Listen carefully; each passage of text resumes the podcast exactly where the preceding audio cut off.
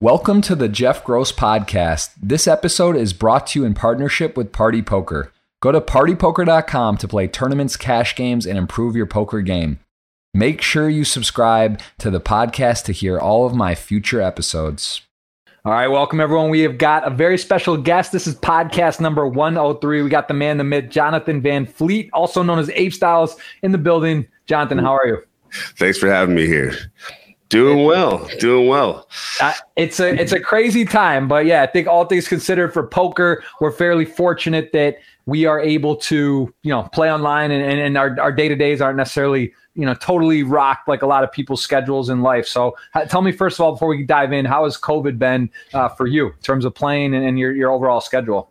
I would say as like as far as poker goes, it's it's been a good thing, but um overall though you know it's still it's still tough you know for me because i'm a social person and but i feel like the way it is is, is that we're all kind of in the same boat but yeah we've got pretty good seats on that boat. And i feel like uh i'm really grateful that i can still work that i can still do everything like so for for me um it's been up and down like no one really likes this right? But um at the same time yeah, it could be a lot worse. A lot worse. For sure. And and again, you are one of the biggest winners in the history of online poker. You've had some success live as well. You, you, the name Ape Styles, people know it, but if you're if you're new here and maybe you just don't know poker or somehow you've been, you know, under the rock as we'll say that just don't know who you are, tell us a little bit about yourself. First of all, what is Ape Styles? Where's that that uh that username come from? Oh man, you know what? I'm actually gonna. There was a last last time on a radio show that I, I chose not to, to, to talk about it because I didn't want to be associated with that. But now I'm I'm trying to be a little more just open. Uh, actually, I morphed into an ape, according to a friend of mine, when he was taking acid or mushrooms. I forgot which one it was. Okay. And it just, he, he started like singing ape styles, and it became this name that I was called in high school because I'm like a big, hairy dude. Okay. And uh, so instead, it was kind of used to make fun of me by my friends, but I just took it and ran with it. And so it's really funny to see my, my friends are like, what the heck? It's like a brand now. I love it. Yeah, no, it's a great name. It, it, it really yeah. works sort of like Jungle Man, you know, it's just kind of like, it's got that sort of uh, fun, but also aggressive and, and uh, it just works. So that's uh, very cool. So, all right, there we go. We got that cleared up. Now tell us, tell us a little bit about yourself. Give us a little background before we dive into poker and your illustrious career. I want to know about you and how you kind of got into poker. Give me your growing up.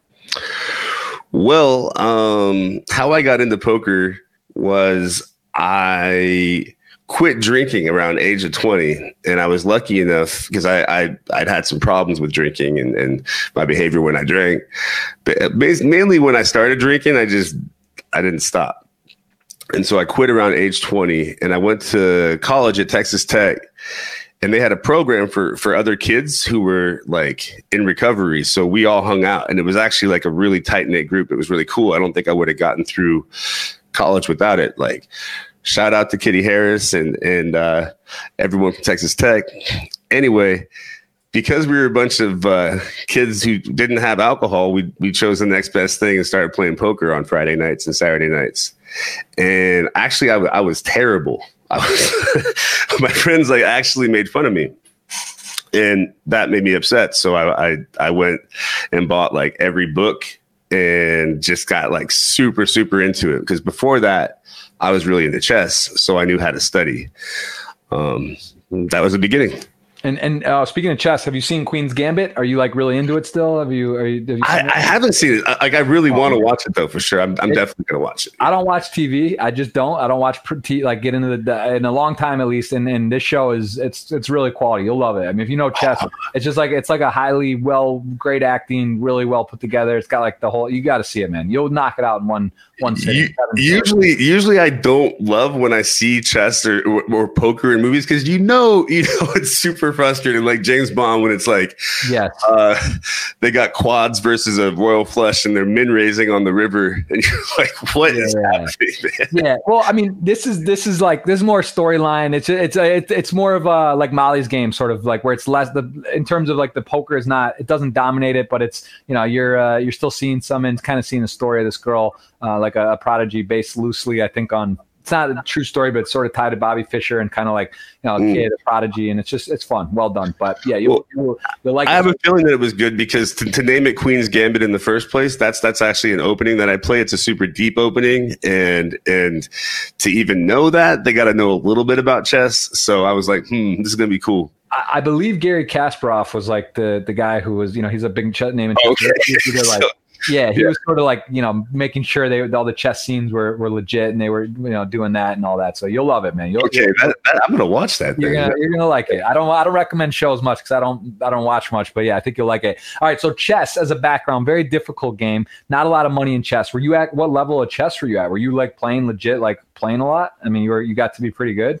Um, it depends on what you call really good. Um, like on online like i, I keep my, ratings around you know 2000 2100 or so i like but that doesn't really mean much unless you're playing like live tournaments and i've only played one a long time ago so mm-hmm.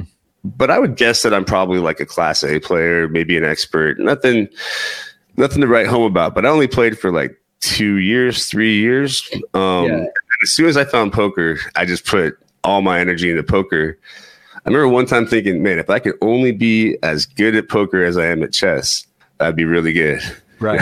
yeah, it's, uh, it's it's actually crazy. Like poker really is. It's just such a, the the fact that it's a game. There's a lot of money in it. I mean, there's just there's a lot of different buy-ins and tournaments, and seeing mm-hmm. how much online now. There's just so much. You know, any day, any time, you can log on and, and win like something significant by playing a tournament. Uh, it's it's pretty cool. What uh, give us though a little bit of your like. What was your first real break into it? Like, was it a friend who showed you? You're at Texas Tech. Were you playing live? Yeah.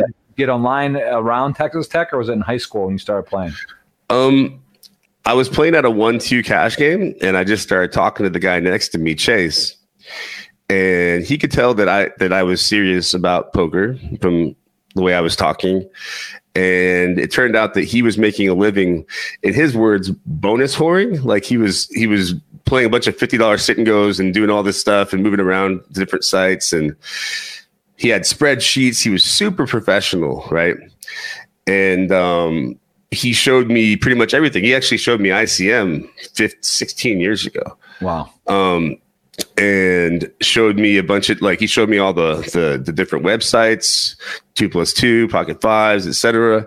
And then those sites back then, everyone was open because it just there was huge fields, lots of money to be made. Everyone was cool with each other. So um, I made a lot of friends through those sites too, and then they also helped elevate my game to the next level. Right. Very cool. And and mm-hmm. what was your what was your big like so tell me about your college experience. Were you where did you finish college? Were you mm-hmm. were you a serious student playing pretty pretty seriously as well? Or were you partying, doing a bit of poker and and, and give me like your full college rundown?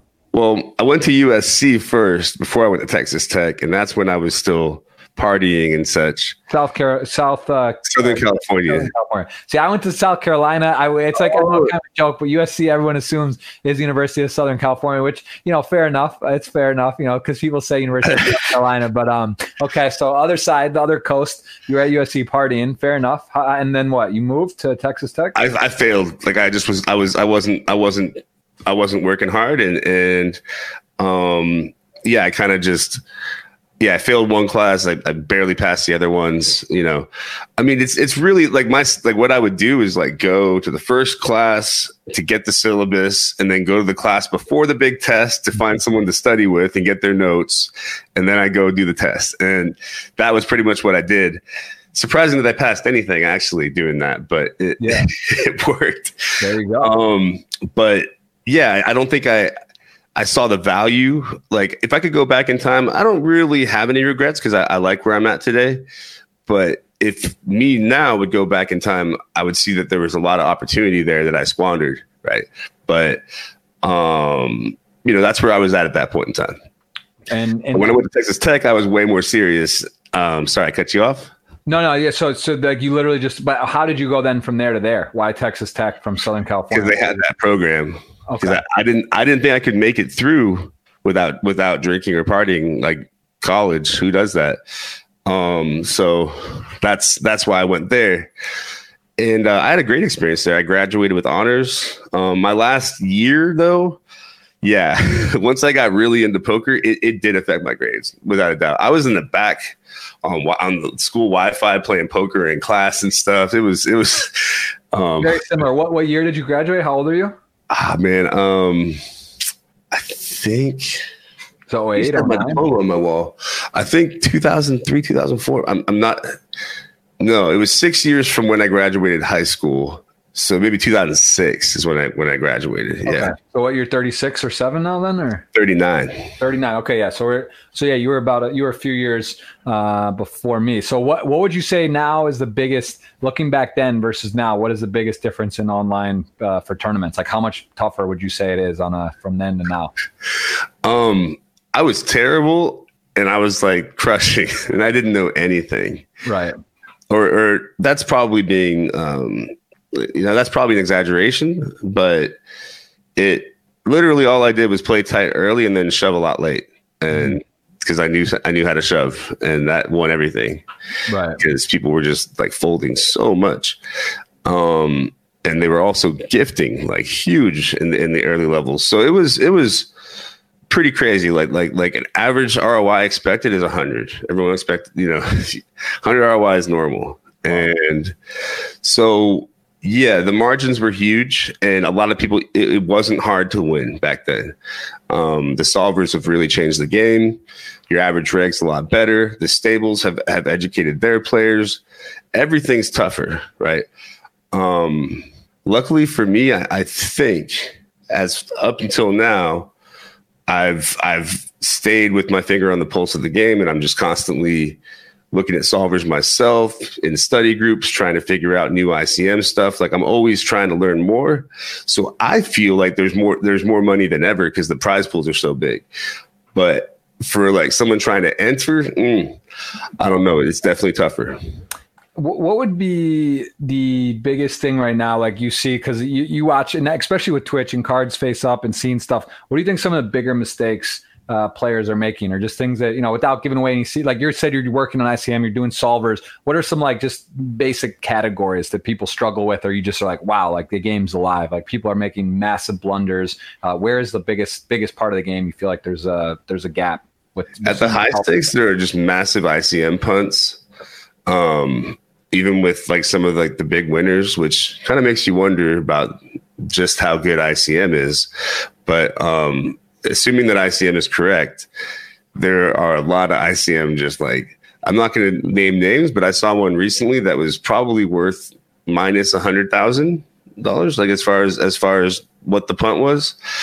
And so that's definitely where there's edge. Um, the other ones are kind of nuanced. The, the field's overfolding in a lot of different ways. They still overfold big blind. They still overfold um, to the flop to flop c bets out of position um, there's there's a they still overfold the three bets. So there's still actually quite a lot of ways to to to exploit even the the regulars at this point. Right, right. right. They're getting better slowly. And and uh, what what do you believe uh, between for right now with what's going on with solvers RTA? There was some some scandals and different names and stuff getting tossed around. What do you believe is the biggest threat to online poker? And you think we're you think what's your timeline on, on events for the next say year two year five year ten year do you think online poker's in jeopardy or do you think that there'll be ways to combat this and there's always a game of cat and mouse and it'll it'll survive I think tournaments will, will stay insulated for a long time because of ICM because there's so much very there's so many variables that it's pretty hard to cheat ICM. Like the best you could do is probably have an uh like like a spreadsheet with some different like scenarios that are comparable, but there's nothing that's going to read your screen and tell you what to do for sure with ICM.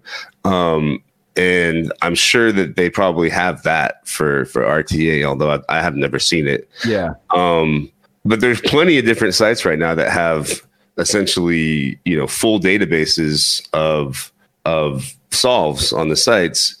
Um, in fact, like I, I'm actually working with the site GTO Trainer and uh, or yeah, gtotrainer.com, where we have that, but we're putting like a like a six second delay on everything, and we make you download a program that that doesn't allow the sites to uh, to operate at the same time because it is web based.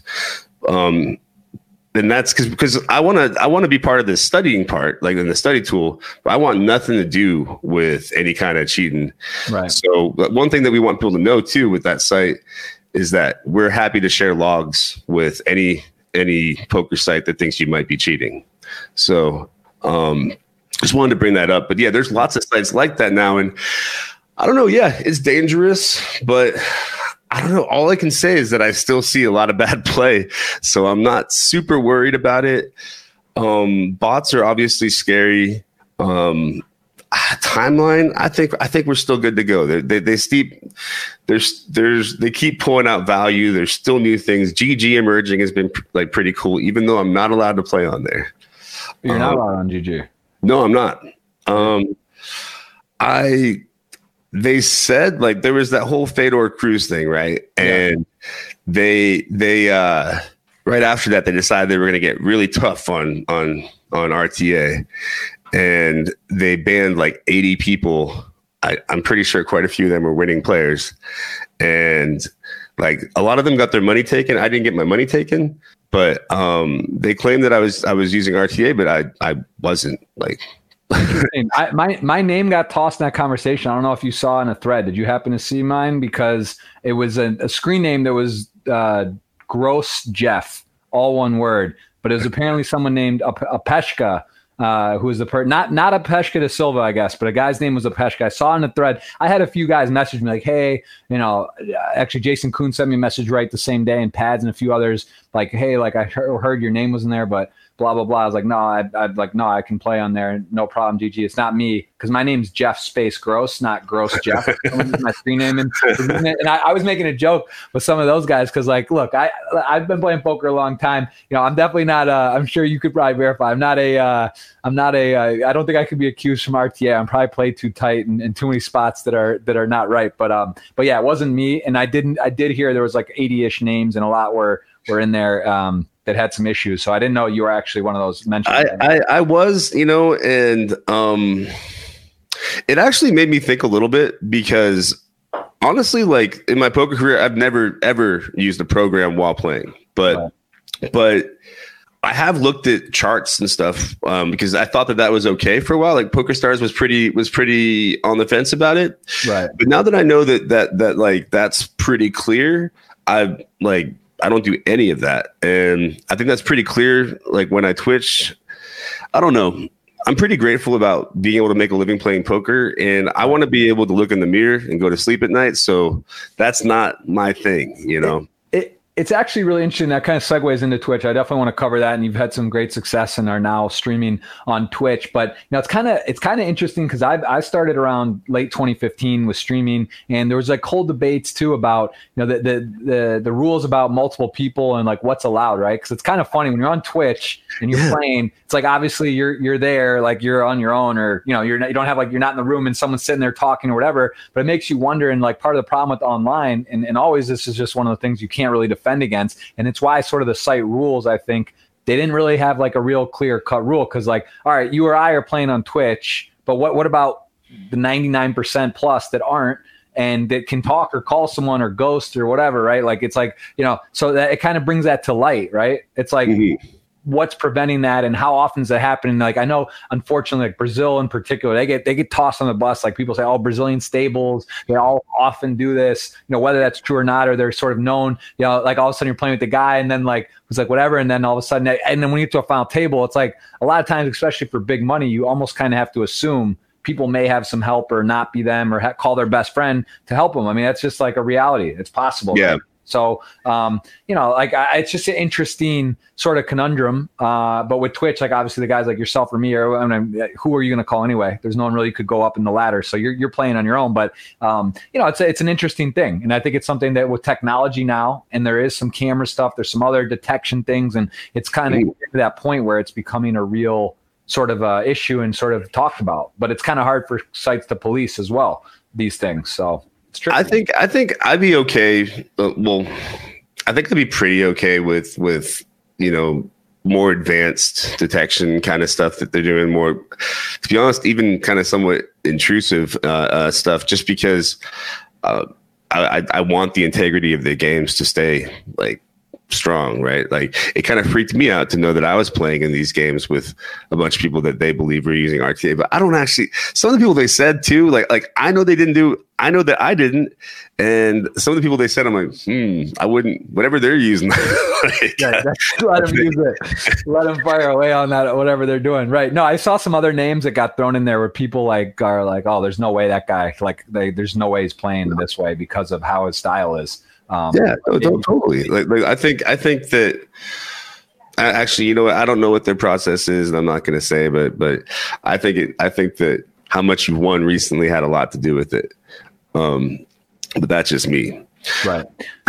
it's a, it's interesting. It's it is an interesting sort of uh, situation, but luckily there's a lot of sites. Uh, you've done well, and you did get your money. Yeah. So obviously they didn't. Uh, you know, it looks like they they they were just for whatever reason they didn't you know you didn't it's different if they try to take your money maybe fighting it or, or, or going through it but like that's the thing is they're allowed to do what they want to do right. I, I, wish that they hadn't accused me of some bullshit that i didn't do but but they're allowed to do it they're, they're allowed to do it they're, they're they want like i wish they just said like yeah we don't want you on our site because we think that you're like not a high value player for us sure that's your right you know right Right. That makes makes uh, sense. Well, let's talk about Twitch because I, I do want to go through your career. You have now uh, started streaming on Twitch. You've had you know big big numbers early. I mean, how how many streams have you actually have you streamed so far? Uh, like five, six, seven. Um, wait, I think seven now. Yeah, actually. Yeah. Go ahead. I, I, saw you. I saw you recently. I mean, this must be within two weeks or something, right? A few weeks now. Uh, mm-hmm. how, how how has this process been? You won, I think, on the first day. You took down a tournament. Uh, which one was that? And how? I mean, that's not a bad way to start. Yeah, I won the I won the 500 bounty builder. I, I I I was on God mode. I was just winning everything. It was pretty it was pretty sweet. Um, the first time I played for like 34,000, I think. That was fun. And what I didn't actually anticipate from from Twitch was I just didn't realize that that that that having all those people behind you sweating is like is is actually a rush. It's it's it's it's it's probably similar to kind of like what an athlete feels, but like not as intense. Right. Um, but yeah, I, I realized that I liked it. I, I thought I wasn't going to like twitching it off, to be honest. Mm-hmm. Uh, yeah, I mean, you it's it is a kind of bizarre feeling because it's like in theory, if there's what me and you are one on one right now, and there's a there's some people in the live stream watching, but whether there's one person or ten or a hundred, it really doesn't matter. But you actually can feel once you get to like 200, 1,000, 2,000 viewers, and like you can feel it building and hosting the, the the more chats coming in, and people are subscribing and giving bits, and and re you know the the raids come in, and it's just kind of like a it's an energetic thing that it really does. It adds some some pep in your step. And and and I, I guess it's a trade off. There's some benefit. There's some things that help. It's also takes away maybe a bit of concentration. I saw one of the questions on Twitter, which you do have a giveaway right now. If you guys want to engage and, and retweet and, and, and interact, you can ask a question. We'll try to get to those. I saw one question I was saying, how do you believe that that affects your game? Like what? How many tables do you think that adds? Like if you're playing a normal session, what is the the calibration of tables and, and focus that you give up there with Twitch? I honestly don't know because sometimes I think forcing myself to slow down and speak about what I'm doing actually makes me play better because most of almost all of my bad decisions in poker have been fast ones, you know. So making me slow down and and really think out everything can help. However, I miss stuff for sure. I'm, I'm, it, it, definitely distracts me in some ways.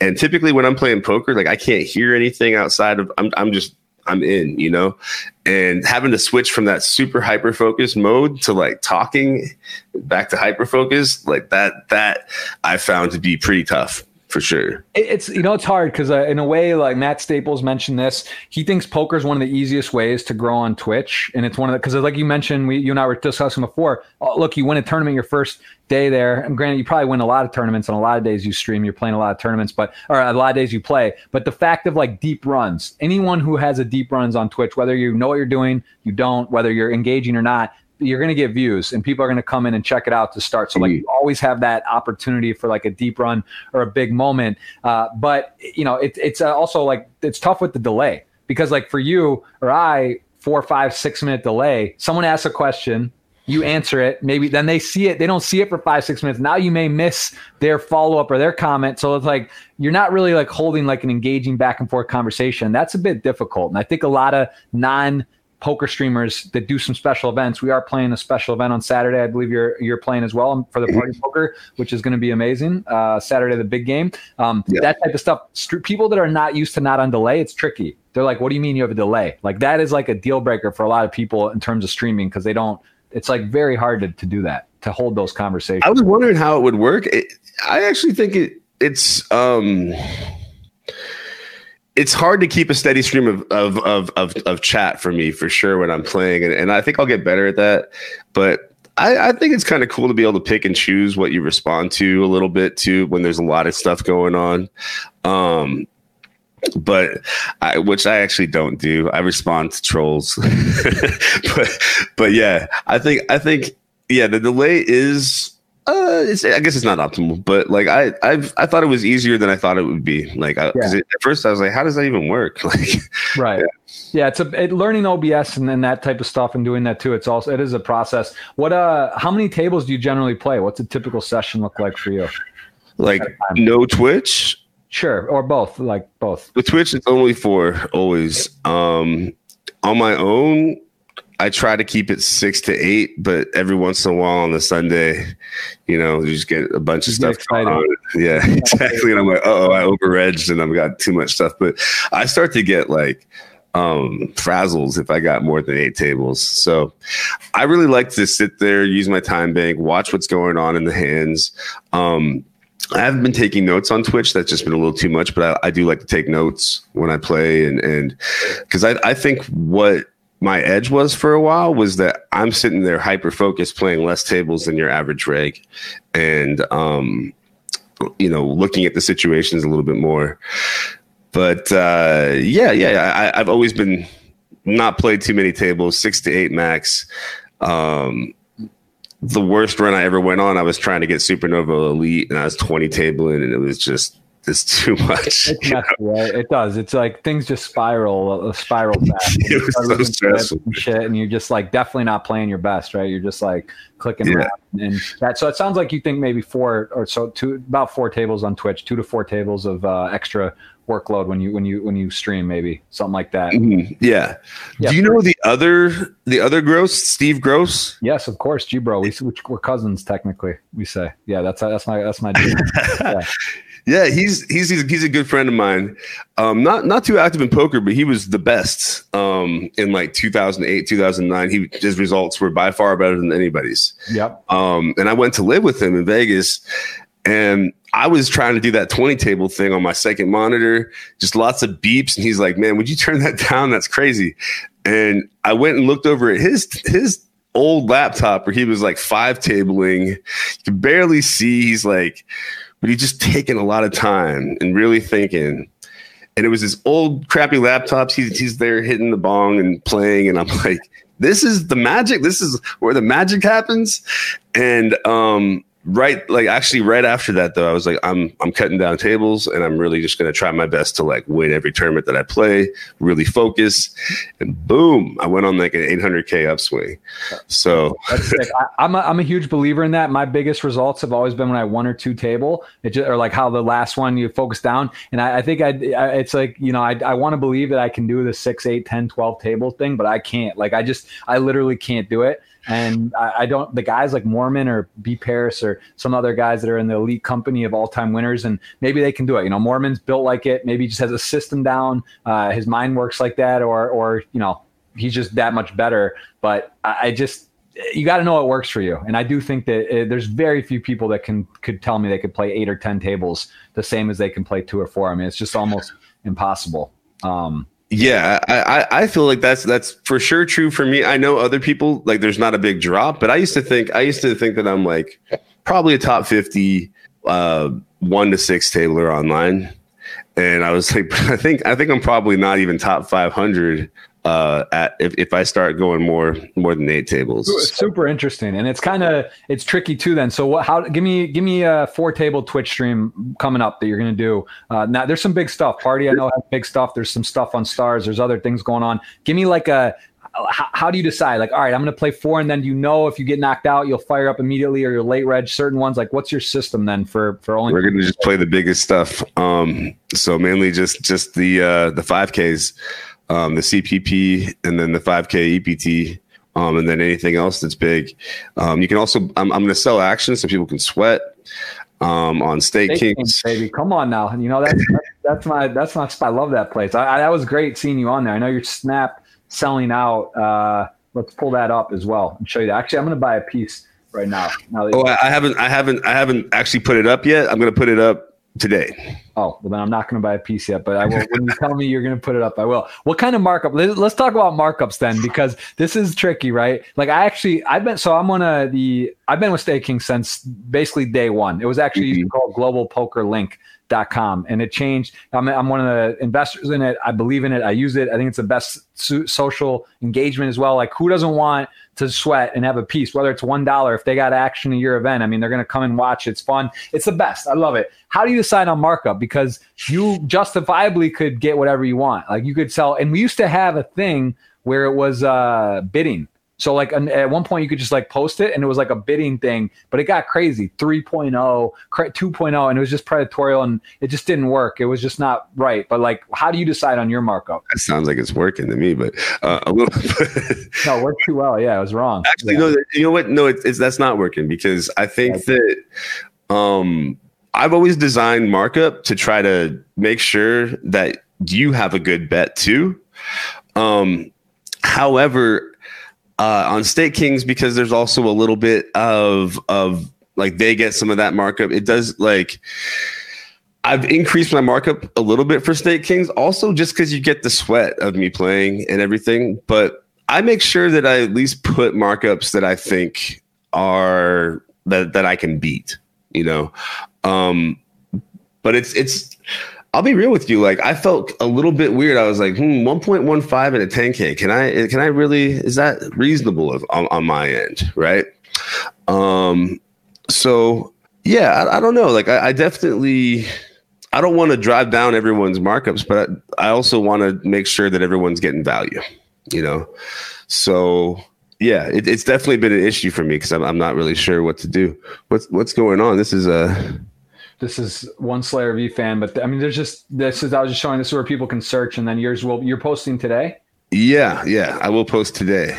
Yeah, so there's uh yeah there's uh you know this is uh just showing you a bit of the difference you know thing like for example like here this player is 1.30 530 bounty builder you know those are tough fields um, but it's like kind of hard uh to it's kind of hard to really say because there is value first of all mm-hmm. there's the twitch streamer lot goes into it there's there's a lot of cost that goes with it. There's a lot of you know equipment, uh, time, effort it's it, it's hard to really like say. It's like Hellmuth, you know, he got kind of caught up in some of the the markup. He was charging like 1.80 or something. And Hellmuth was just on my podcast. He's won like 22 or 23 packages on Ustake, and you know, also his name. He's a name. Like guys want to say they have a piece of Hellmuth, and like, is it is it right? Is it fair? Is it the right price? Like, it's sort of like a tricky thing because in theory, as long as you're transparent and you say, look, this is like what the real stuff is. This is how it is. This is what I'm putting. And you let people know, and you're not fooling them or deceiving them. And I think you can kind of go a couple different ways with it, but you know, guys like Shaun Deeb, other guys that are really trying to like, you know, oh, this is a robbery, this is stealing, this is whatever. Um, it's a bit of a, it's a bit of an interesting thing, and it's an entertainment as well that goes into it. So it's not really like pound for pound.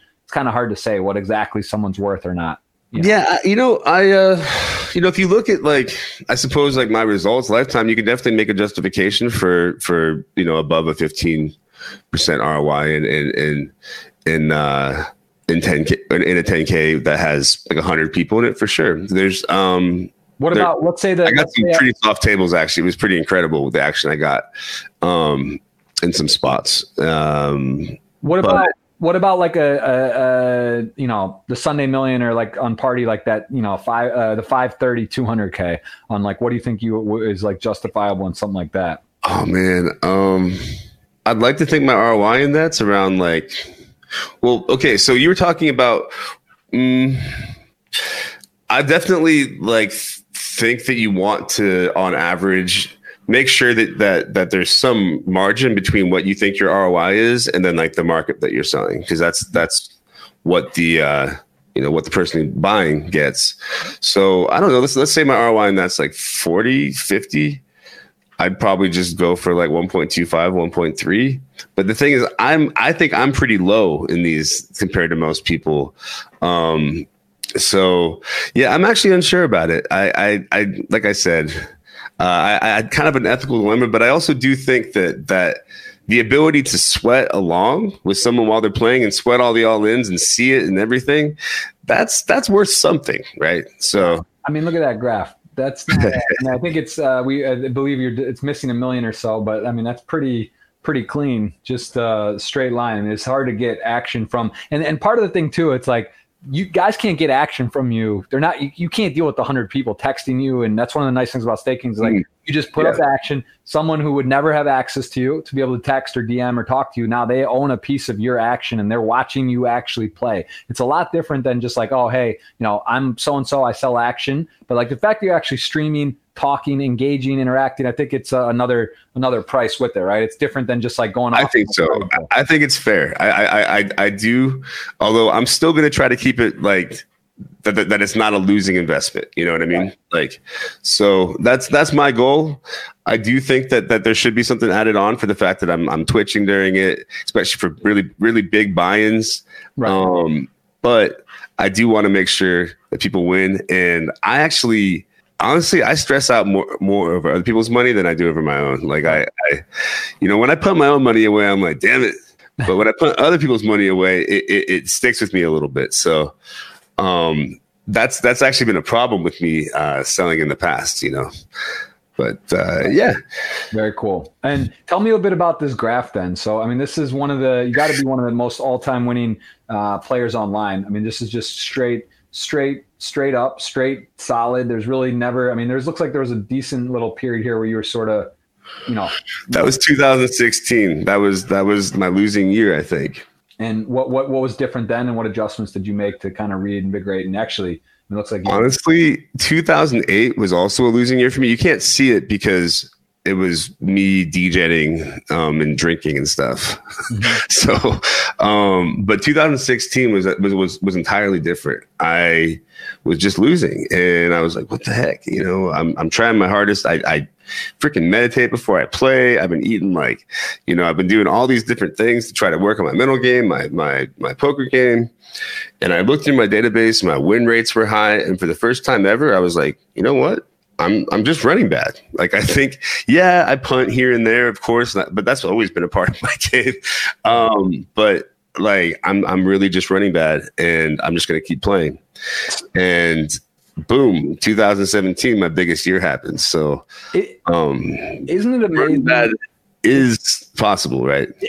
Poker's amazing because results oriented. Like you know, you could talk about. Let's just take quarantine, COVID. Someone that's a winning player that's doing like you said eating right doing the right things comes to play bat every day you could legitimately be playing 200 to 5ks and have a ridiculously bad run and you could actually be mm-hmm. playing pretty well or you could get on there and not be playing great and you could have a really good win. How do you evaluate? What to you is a, how would you tell someone to be honest? Because i'll say the biggest thing in poker and i've i was guilty of it before you know as a getting more seasoned more veteran and you talk to people you know it's like oh like it's not about the last hand. You know, it's so easy. Like I can say, oh, I lost ace, king, ace, queen for my eight big blinds. And like, oh, like how unlucky I am. But no, like you have 40 big blinds and you battle all those small pots and big blinds you're not folding and you're you're winning those pots. So like it's so easy. I think that's like the biggest difference. Guys that are like not really professional or don't understand, like that's not where the game's won and lost. Your last hand is really almost never your mm-hmm. real hand. You always hear that from from recreational recreationals yeah. where they're like,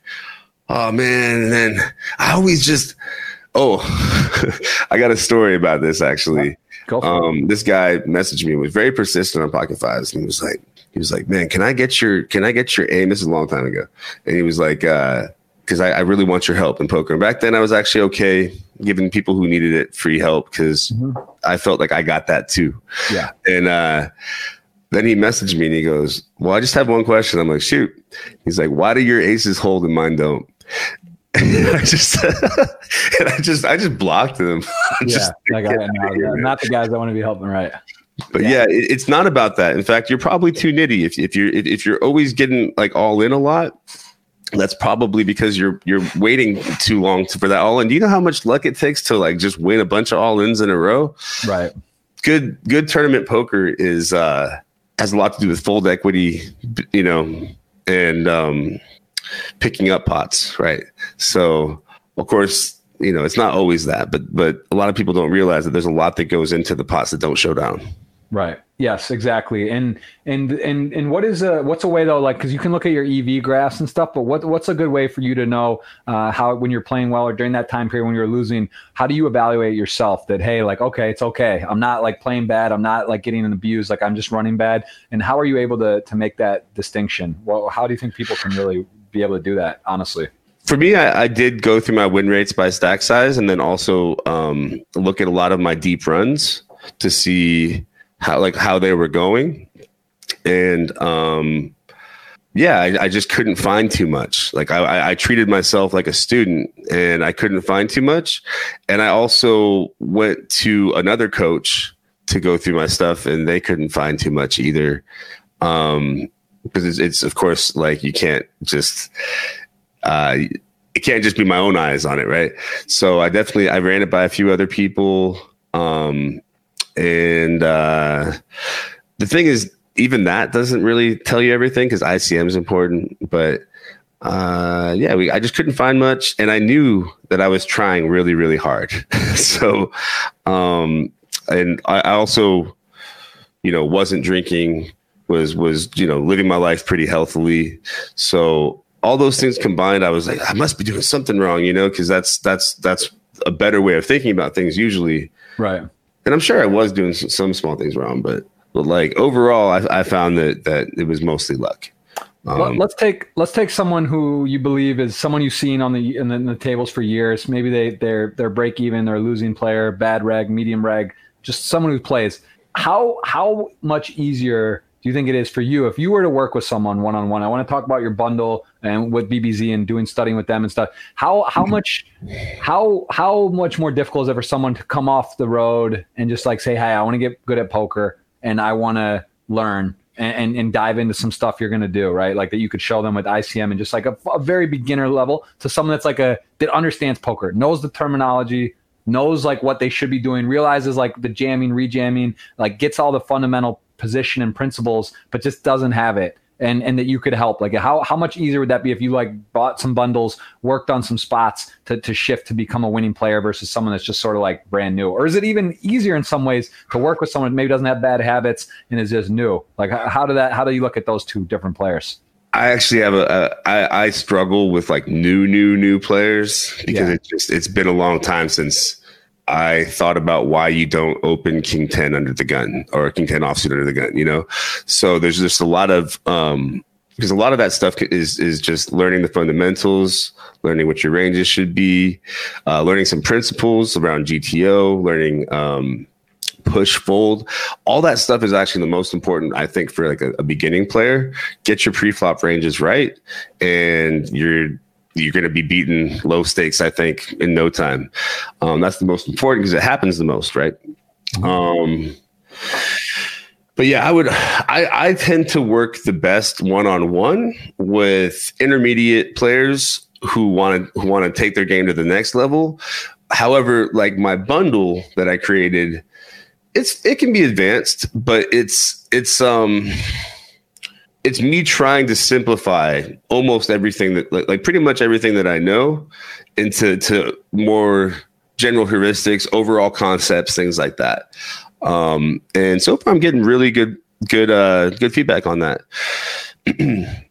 it's it's not a course because it's not it's not like completely um step it's not like structured entirely like a course but it, t- it touches on most things we got c betting in position out of position uh, bluffing using huds using using solvers we got uh, turn and river play got all kinds of stuff so um yeah so I, it's it's pretty sick value it's 11 hours of video for like 100 bucks so and, and, and who do you think that would benefit more? Someone at what level? Someone that's like a medium-ish losing or uh, average reg to uh, someone that's like gets poker the fundamentals, but they're you know, uh, who are you targeting here to get the most value? Honestly, I think everyone. Uh, well, this is.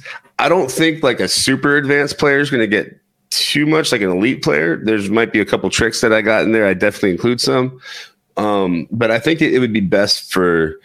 There's definitely some stuff for beginners because we got fundamentals, um, and then there's there's more advanced concepts um, related to uh, the solvers and uh, some some deeper math kind of stuff. Um, and uh, that we go into that too. Although I try to keep it as simple as possible because that's that's kind of my goal as a teacher. Um, is to to break everything down into more understandable rules and then after we really get all the rules and see how everything works together that's when we learn how to break the rules you know so right, right. Um, yeah so well very cool i i you know for me I want to check it out. I I have not seen. I think this is pretty new though, right? This bundle because I've I've done work with Jordan, done some. We've done some review stuff, and I know BBZ is obviously you know very successful uh, program, very successful uh, company, and they they do a lot of good stuff. So how long have you been working with them, and when did this come out? This bundle?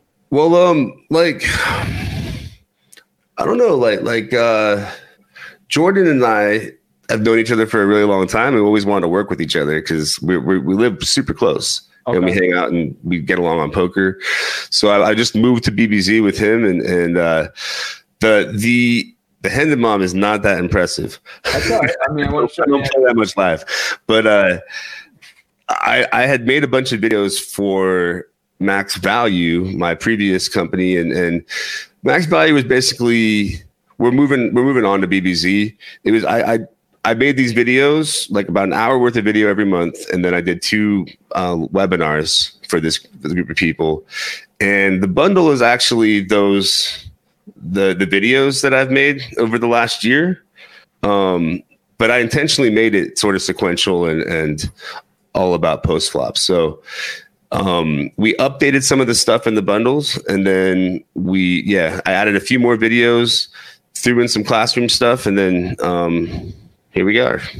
Very, very cool. And to you studying, doing the reviews and videos, do you find it helps you to like go over and reiterate stuff, or is it like annoying for you to like? Because I just want to play. You know, I've done the work myself. I want to, I want to reap the rewards and, and have a shot at the big money and and playing. Or do you like kind of more the consistent sort of? All right, I make a course, I go over stuff, and now people can use it. I help people, plus I make some steady uh, money versus like the the risk and risking money. What what's more more appealing to you now?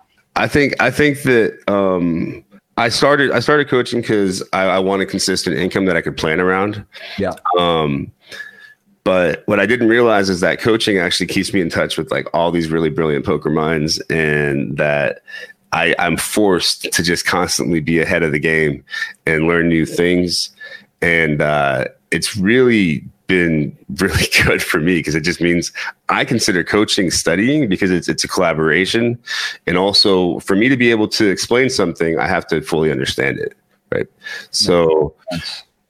I, I, I honestly think the coaching has been really, really beneficial for, for me as a player and, and, and for my game. Very cool. Yeah, it is. It is fun. It's also, it's interesting to know population tendencies and even working with people and like getting to know kind of what people think in, in different levels of your of ability. Exactly. Um, that's the other thing is, is, the wrong ways people think. I can figure that out too. And I and that's where I figured out a lot of ways that people are overfolding too, is is just seeing lots of databases over and over again. Right. Yes, very, very interesting. Well, let's uh so the, so the let's talk a little bit about your your career coming up. So, you know, again, ridiculous online results uh, you do check the box on pretty much every single podcast guest did final table their first Hendon Mob live score. So I think that's something within like getting hooked in, you know, getting that taste of the final table. Uh, but you do have uh, you do you do have some live results. And- oh, wait, hold on though. I'm going to show you why I stopped really playing live. Okay. Because look at all those 17th and like 19th and then like mm-hmm. uh, 18th. All those tournaments were like were like 800k to, to like 2 million for first like yeah. um so a lot of these so i just like yeah so i was so close to those to the to that big money in my head and so i was just like man i hate live poker. Yeah right? You got to go for uh, a few days uh, a few days of, of grinding just to get just to get teased. I mean that's one of the things about twitch. It's great too like you know you, you play and you, there's something to show for it. Like you have an archive, you have data. It's actually fun to review too. You get to look at hands in like a different way than like the hand histories. You can send a clip. Um, it, it's just there's a lot of it's a lot of benefits about playing online and getting to see the repetition. It's pretty crazy, right? Like the difference between live and online. Not to mention travel cost and all that. Um, How do you deal with those YouTube guys, man? They're hard. They're, they're, they're the, the, or, or, I'm just saying, like, there are so many. Um, oh, trolls, kind of negative, nasty things. Yeah. Uh, after I busted the 10K uh, twice, on on um Tuesday, I decided it was a good idea to look at YouTube comments. And, yeah. and uh, so I just I had to correct people on things, um, mainly because you know I, I figured I was like, am I, is this a wise business decision in, engaging? And I'm like, well, they're they're saying things that are that are false. So I need give to give me an example. Well, like in a spot, or someone's like, "This is yeah, terrible." Played certain hands wrong, and me being like, "Well, you think that, but the solver thinks that I played it just fine." So, you know, or like I'll describe what my thought process actually was because especially the PKO video, people don't understand how the bounties work. So it just looks like I'm just punting off in some spots, but it, it, it all had to do with mathematically accounting for the bounty uh, using the changing odds method.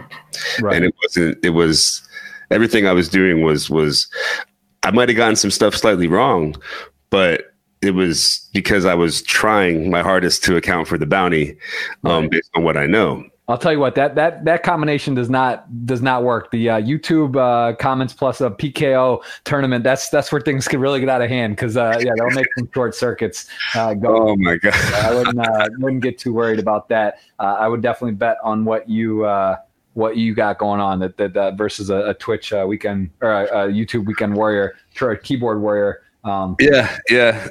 But I'll learn. I'll learn eventually. yeah. Um, tell me tell me about your career then. So I, I, do have some notes about like you, you struggle with some alcohol and some crazy times. Like give me a bit of your your time out of college. And then i guess the black friday uh, was was uh, was was a tough time for you. Did it because you didn't really know where were you? And then where did you end up going after black friday? And, and that's what april 15 2011 oh man um, you must have watched that video huh uh, I just have notes on it. Actually, I didn't. I didn't see a video. Was it a what was you rep on? Um, where? Where did you do? Oh, I, I, did an interview. Actually, it was supposed to be about Jordan, and they came over to ask me about Jordan, and I was like, "Yeah, he's just like super optimized in life." And I know that he came from a tough background, but he he like just busted his ass to get out of it. Um, I don't have too much dirt on him, and they were like boring, and um, so. I, yeah, yeah. They they came over to do a thing about Jordan, but then I started just talking about my experience in Black Friday and being open about it. And they kept they probe, probe, probe.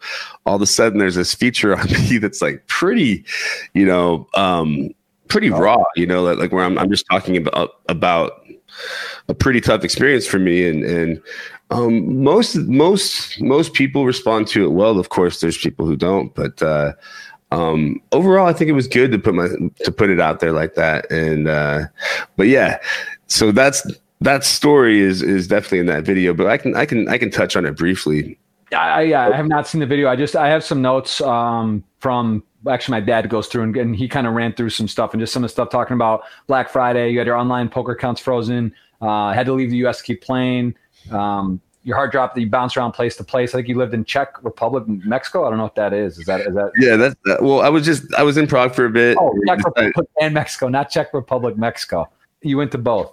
Yeah, yeah. Okay. Um, but like really, I I was in Cabo um with Stevie, Elio, uh, Dylan, my friend Pat, um, back then Dave Emmons, um, although, and uh, there, there was actually quite a few people out there.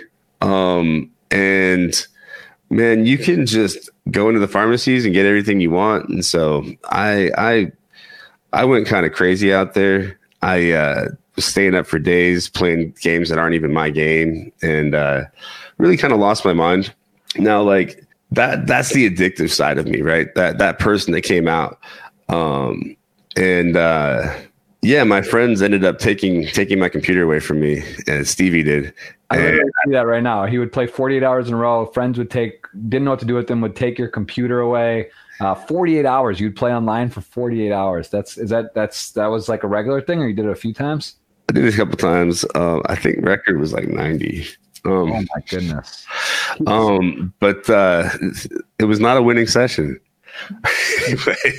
I I that's you know long long long in the past. It sounds actually disgusting to me right now. Yeah, um, crazy. But uh, that that was that was me then, and you know I, I did. Part of it was like I was originally just trying to take um, stimulants for like ADD to focus and play, but then I just it just couldn't go to sleep. Couldn't. I got tunnel vision and got really really stuck in there, and I and I lost a lot a lot of money and lost like pretty much went broke plus some. Um, borrowed money that uh, you know to, to try to to try to spin it back up, you know, and, and that didn't work out for me. And eventually I went to I went to treatment and uh, luckily my friends still kind of believed in me and helped me out with treatment. My mom also helped me.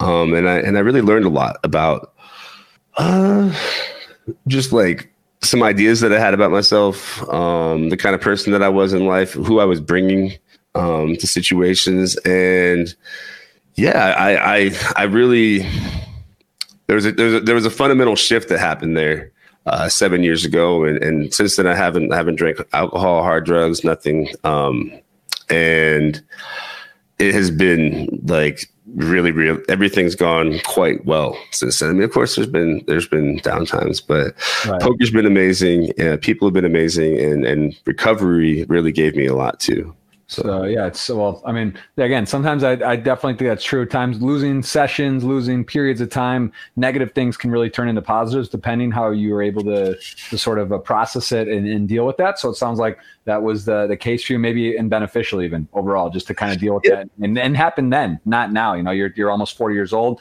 so it's like you know, going through a tough time when you're younger. You know, it's that's that's that's better than than dealing with this type of things later for sure.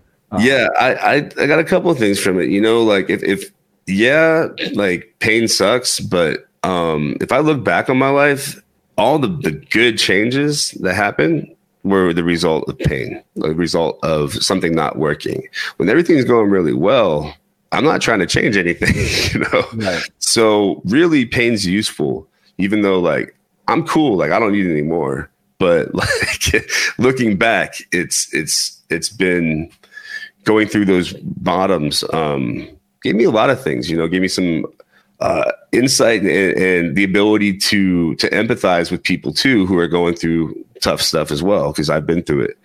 Um, and uh, yeah, I, I I I'm actually glad for all that stuff. Um, when I went to treatment, I thought they were just like I was like, damn, I don't know how I'm going to pay people back, but I'm going to find a way. And um, I when I got out of treatment, I was like, well, I'm going to just focus on recovery, not poker, but I'm going to do some poker, but I'm going to make sure this never happens again. So, my first year out of treatment, I just was really, really into doing service. I worked at my treatment center for free. Um, and I just really wanted to be a part of that um, community.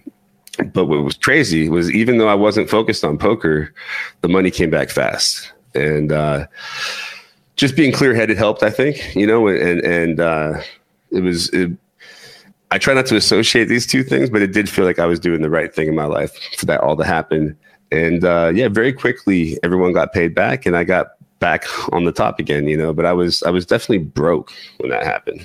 Right. And and what was uh what was sort of a turning moment or to get back because I think that's one of the things like poker, so many positives, so many great relationships, people and, and so many great stories. But then there's also there is the demons, there's people get addicted, there's there's negative stuff and people owe money and and do some shady bad things that they maybe they wouldn't do if their back wasn't against the wall. Not saying that's what you did, but you were in a place where you had you you owed people money you're mm-hmm. sort of down and out you go to rehab you know a lot of people probably wrote you off right? Like people owe money you know guys that owe money like big numbers and they have nothing it's almost impossible to get paid back because they have to they have to not only get better then they have to win so they have money for them own for their own selves right? That they can like live and survive plus pay back. So like there's a lot of people i think that i hear at the talks and i see it all the time and there are people that kind of like you know bad bad staking deals or things happening guys just kind of like oh that's lost money. So i mean it's sort of very it's tough to overcome that being with no money and, and, being and owing money and then overcoming. So what was sort of the turning point and how did you get back going?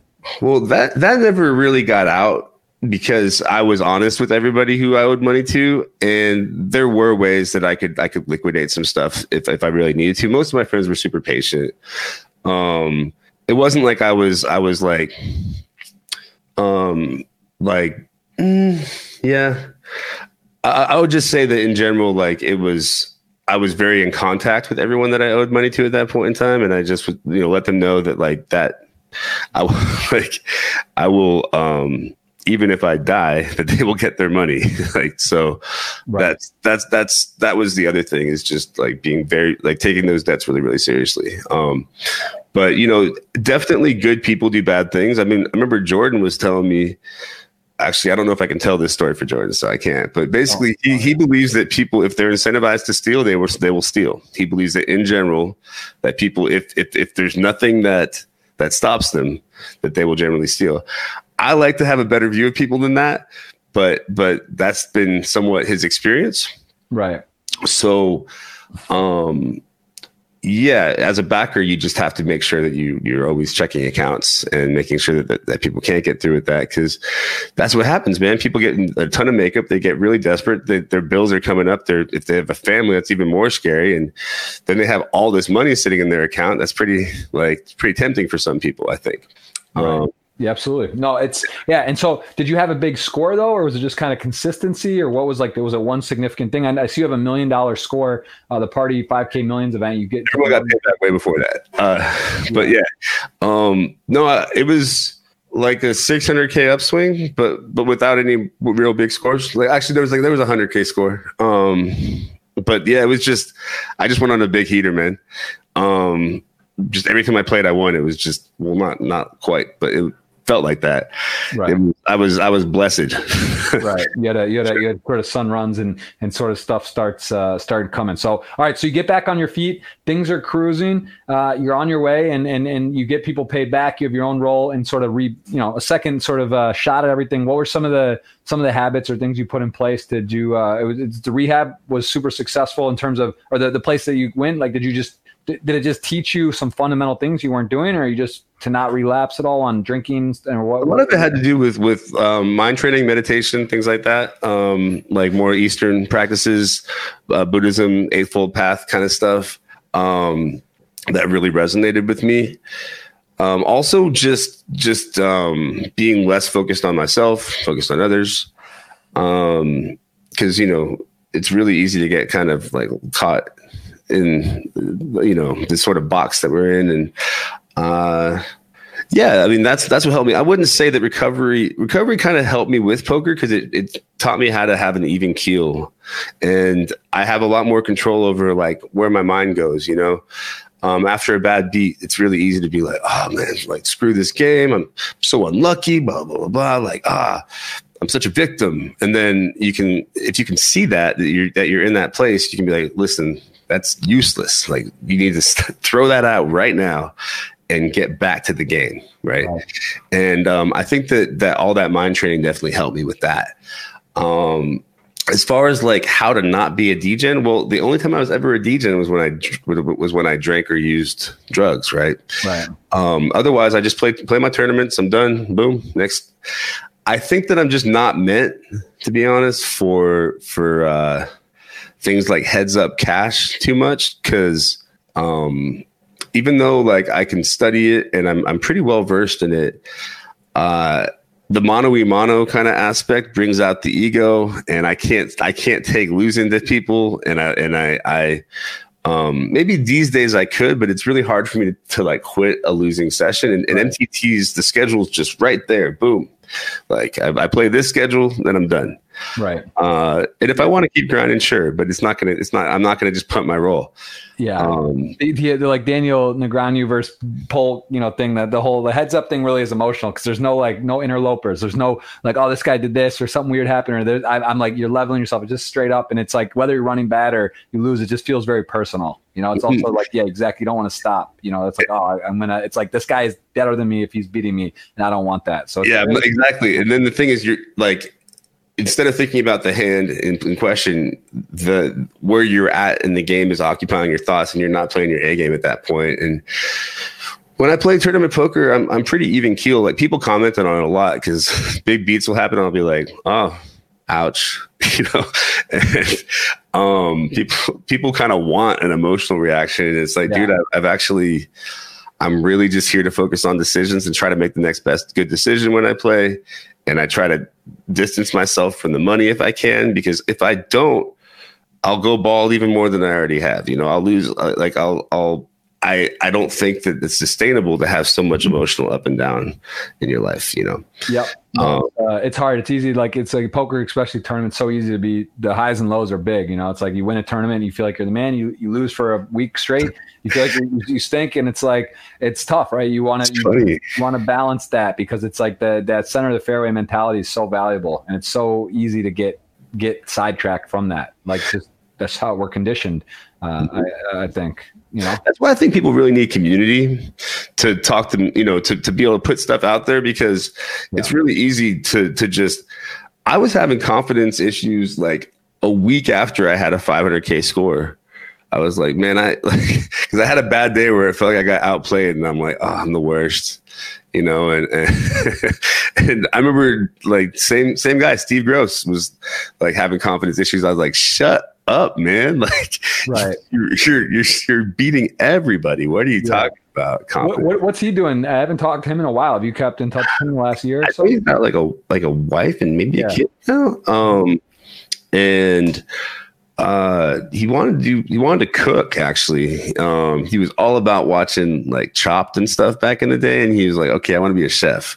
So that's, I think, I don't know if he ever, if he ever went into that we we fell out of contact not really intentionally just because we, we were both just kind of doing our own thing but um right.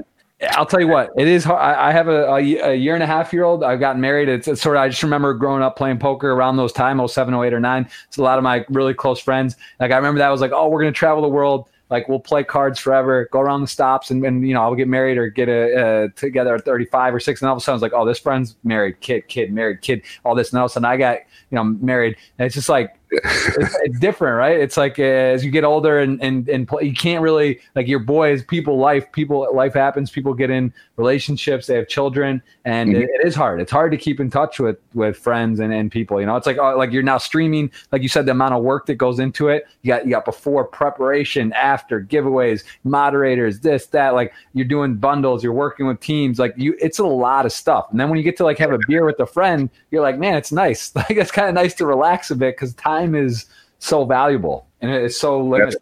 I've I've I've been pretty bad about um, answering my phone recently, just just because. Um, well, uh, yeah, yeah. I've been I've been pretty bad about answering my phone just because I'm like uh, too much stimulation. Like I just need to relax right now, and and during my relaxing times, you know. And right. there is a lot going on, and I actually, you know, that that whole experience where everyone starts to get kids and married and everything. I kind of skipped that because like it's happening now, even though it should have happened like five years ago with all my friends in, from high school. But I kind of don't talk to many of them any. Uh, when I quit drinking, I kind of separated myself from them. Yeah, and then I and then I I uh, like they're some of them are still my close friends, but for the most part, like I've got like four close friends from high school. But like yeah, after that, all my friends were way younger than me because it was like online poker. You know, I've always been like an online poker grandpa. So now everybody is finally getting married and having kids because all my friends are like five, ten years younger than me. Right. You know, which is totally different than it was in high school for me too. Yep. And and what do you think about uh, like kids? Is that something in down the in the in the future? Would you like to have kids if it, if the pre opera if it presents itself or, or I'm not really trying to. um This this sounds darker than I mean it to, but I'm not really trying to bring a kid into this world right now. Um, no, I know a lot of people that say like that, that think about it like that, like where it's, uh, you know, it does sound dark, but it's sort of like, the, the, it is a, it's, I mean, that's, that's like for sure a very common thought and, and rightfully so. There's, there's re- very valid to, to think on the along that line. Cause it, it, you know, it's not all things are not swimmingly everywhere for sure. Yeah. Well, who knows though, you know, um, I'm about to adopt a little kitty. So there we oh. go. There you go. That's a start. That's that's, that's how it starts, uh, Pat. But no, I, I, I see what you're saying. I definitely could uh, get behind that. I think it, like you said, it does sound sounds a little bit crazy, but I've literally talked to numerous people that say the exact same thing, and I think that's a totally uh, makes it makes sense. Like to think right now, at least, you know, yeah. um, there's a lot of uncertainty in the world. It feels it feels pretty. So for sure. Um, but at the same time, like like uh, like I'm not I don't think it's like a terrible. I'm not like judging anyone that has kids. It's just yeah, it's for me right now. For sure. Um, yeah. What do you What do you like to do? Fair uh, free time. You done grinding? You got a day off? Or you you watch NFL? Do you do you follow sports closely? What's your like go to hobby and just sort of downtime? Uh, like reading. Uh, hiking poorly, lifting weights. I, I I go to the gym quite a bit. Um, hanging out with friends. Uh, as far as sports goes, actually basketball is my big sport. Um, even though I, I I'm terrible, like all I can do in basketball is just like be a bully in the post and try to rebound. That's all I'm good at. But uh, I I like to I like to watch basketball. I won a I won a LeBron James jersey uh, like like mm, 15 years ago. Yeah, yeah, yeah. PCA 2006. Mm-hmm. A guy named I Suck One Two Three, and uh, he he was he he sold memorabilia for a living.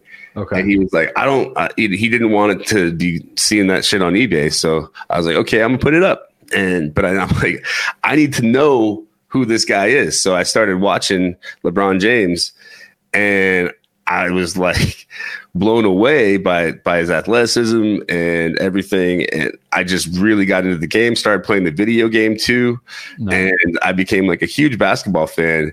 Even though football was one I was good at, and baseball, I was never good at basketball. Right. Basketball is the main thing I watch, though. Do you, do you what, speaking of memorabilia, do you have any? Do you get into sports cards at all? Have you seen any of that? It's gotten pretty popular, collecting and and, and some of the cards. Um, I had a whole bunch of top sports cards from when I was a kid, but I don't. I don't. Um, you might want to follow what did with them. You might, wanna, you might want to double check that. That might be some high roller buy-ins. Uh, oh, really?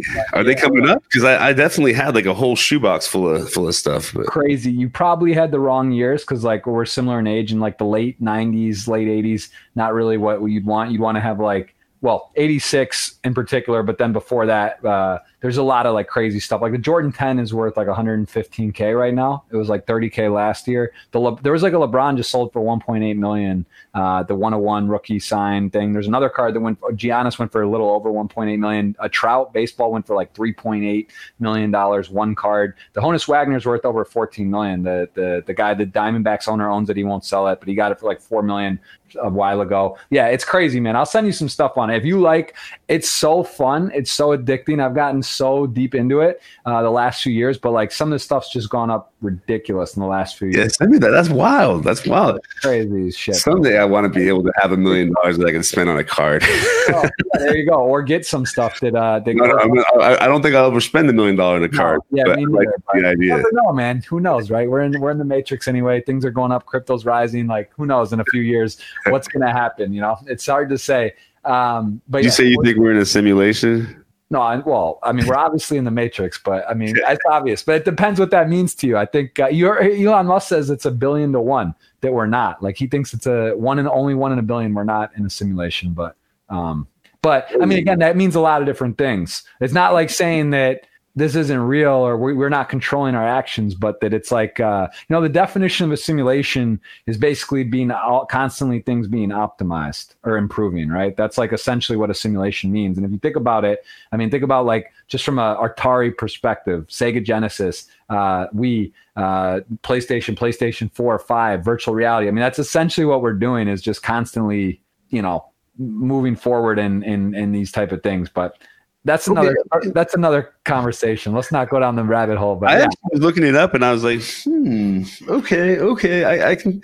It's not just like a like a, a, stoner theory here. This is actually this is um a thing it's a thing, but I, I, it's a, it's a it's a rabbit hole. I mean, it's just one of those things. Yeah. Anyway, so but whatever. I'm enjoying. We're in a nice. It's fun. Whatever we're doing, we get to play poker and and, and enjoy and, and try to help others and and and uh, with, with with streaming. I'm glad you're streaming, man. I really am. I'm happy that caught my eye recently. I'm happy to see you on there, and and I can't wait to to see more as a streamer myself, and also with a lot. It's hard to watch others. Like there's not often times like you'll sit there and spend your free time watching other streamers, but it is cool if you're on or on a computer and someone has a deep run. You know, it is really fun to watch and sort of uh, check in. So, we'll, tell us a little bit about your streaming schedule. Do you have a set schedule, or are you just kind of like when you feel like it, you go live, or if you get deep, do you turn it on? How do you do it?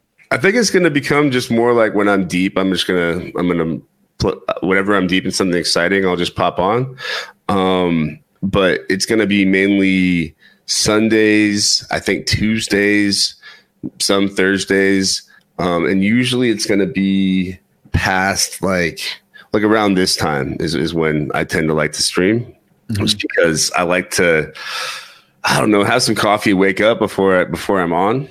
Yeah. So this is when I'm usually on, um, and uh, it may it may it may increase to, to, more than like once or twice a week. I might I might start going hard. Although I have to admit, three days in a row, I was I was like, um, yeah, I felt I felt just beat up. After. It's a workout, no no doubt. I mean, there's you know guys you do ten hour, eight hour, 12, 14 hour streams or Sunday. If you click live and go the whole day, it's that's a I mean that's a mental.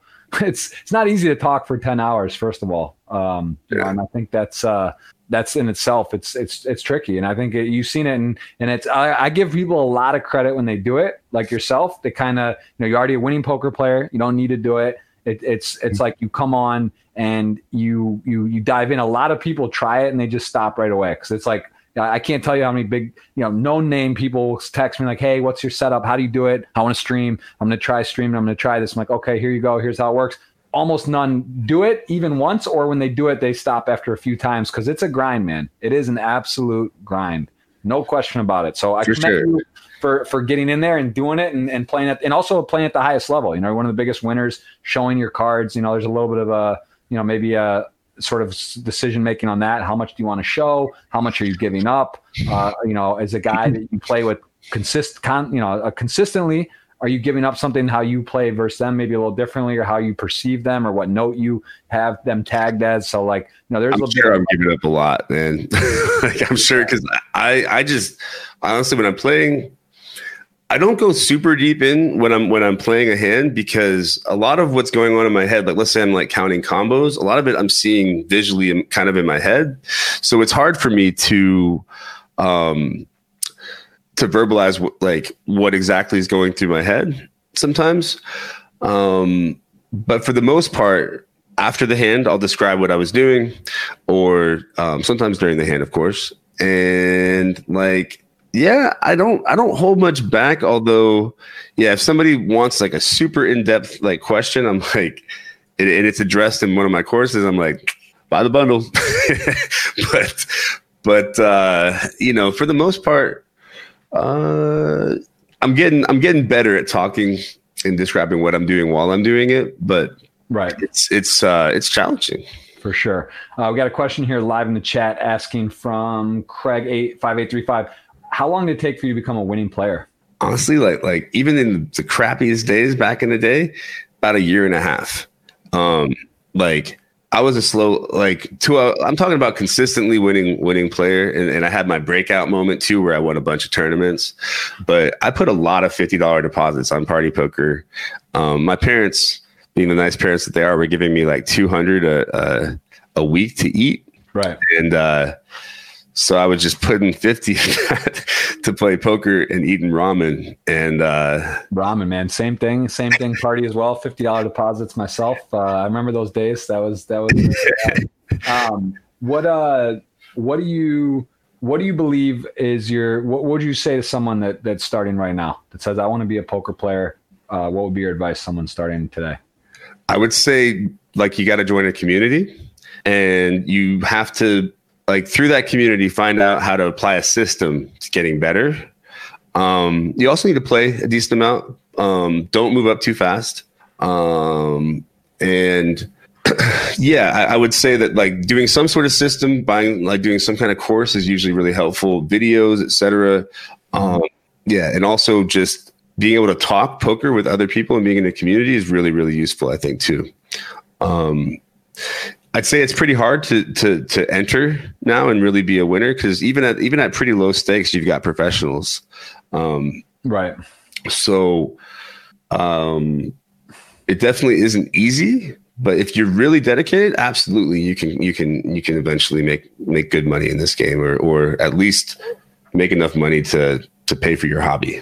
Right. It's uh, very very very true. What is um give me uh, someone that wants to interact with you, engage with you. We did show your bundle. You work with BBZ. You do have that up. Is that the best way, or what? Someone wants to actually do some coaching with you. Do you charge per hour, or like uh, come to the seminar? Do you do one on ones, or just group coaching? What is the way to get? Seminar is quite expensive. I'm not sure if I'd recommend that for a beginning player. To be honest with you, um, the bundle is not expensive really for what it is. So I would recommend the bundle, and I'd also recommend um, BBZ's intro to to um, is it like quantitative think oh, hold on. He has a yeah he has an intro course that that is an intro to essentially how to think about poker that I that I've heard really good things about and that's quite cheap.